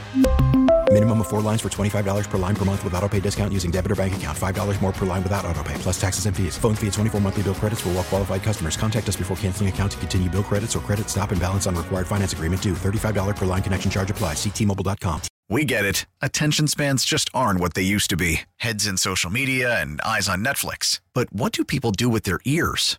Well, for one, they're listening to audio. Americans spend 4.4 hours with audio every day. Oh, and you want the proof? Well, you just sat through this ad that's now approaching 30 seconds. What could you say to a potential customer in 30 seconds? Let Odyssey put together a media plan tailor made for your unique marketing needs. Advertise with Odyssey. Visit ads.odyssey.com.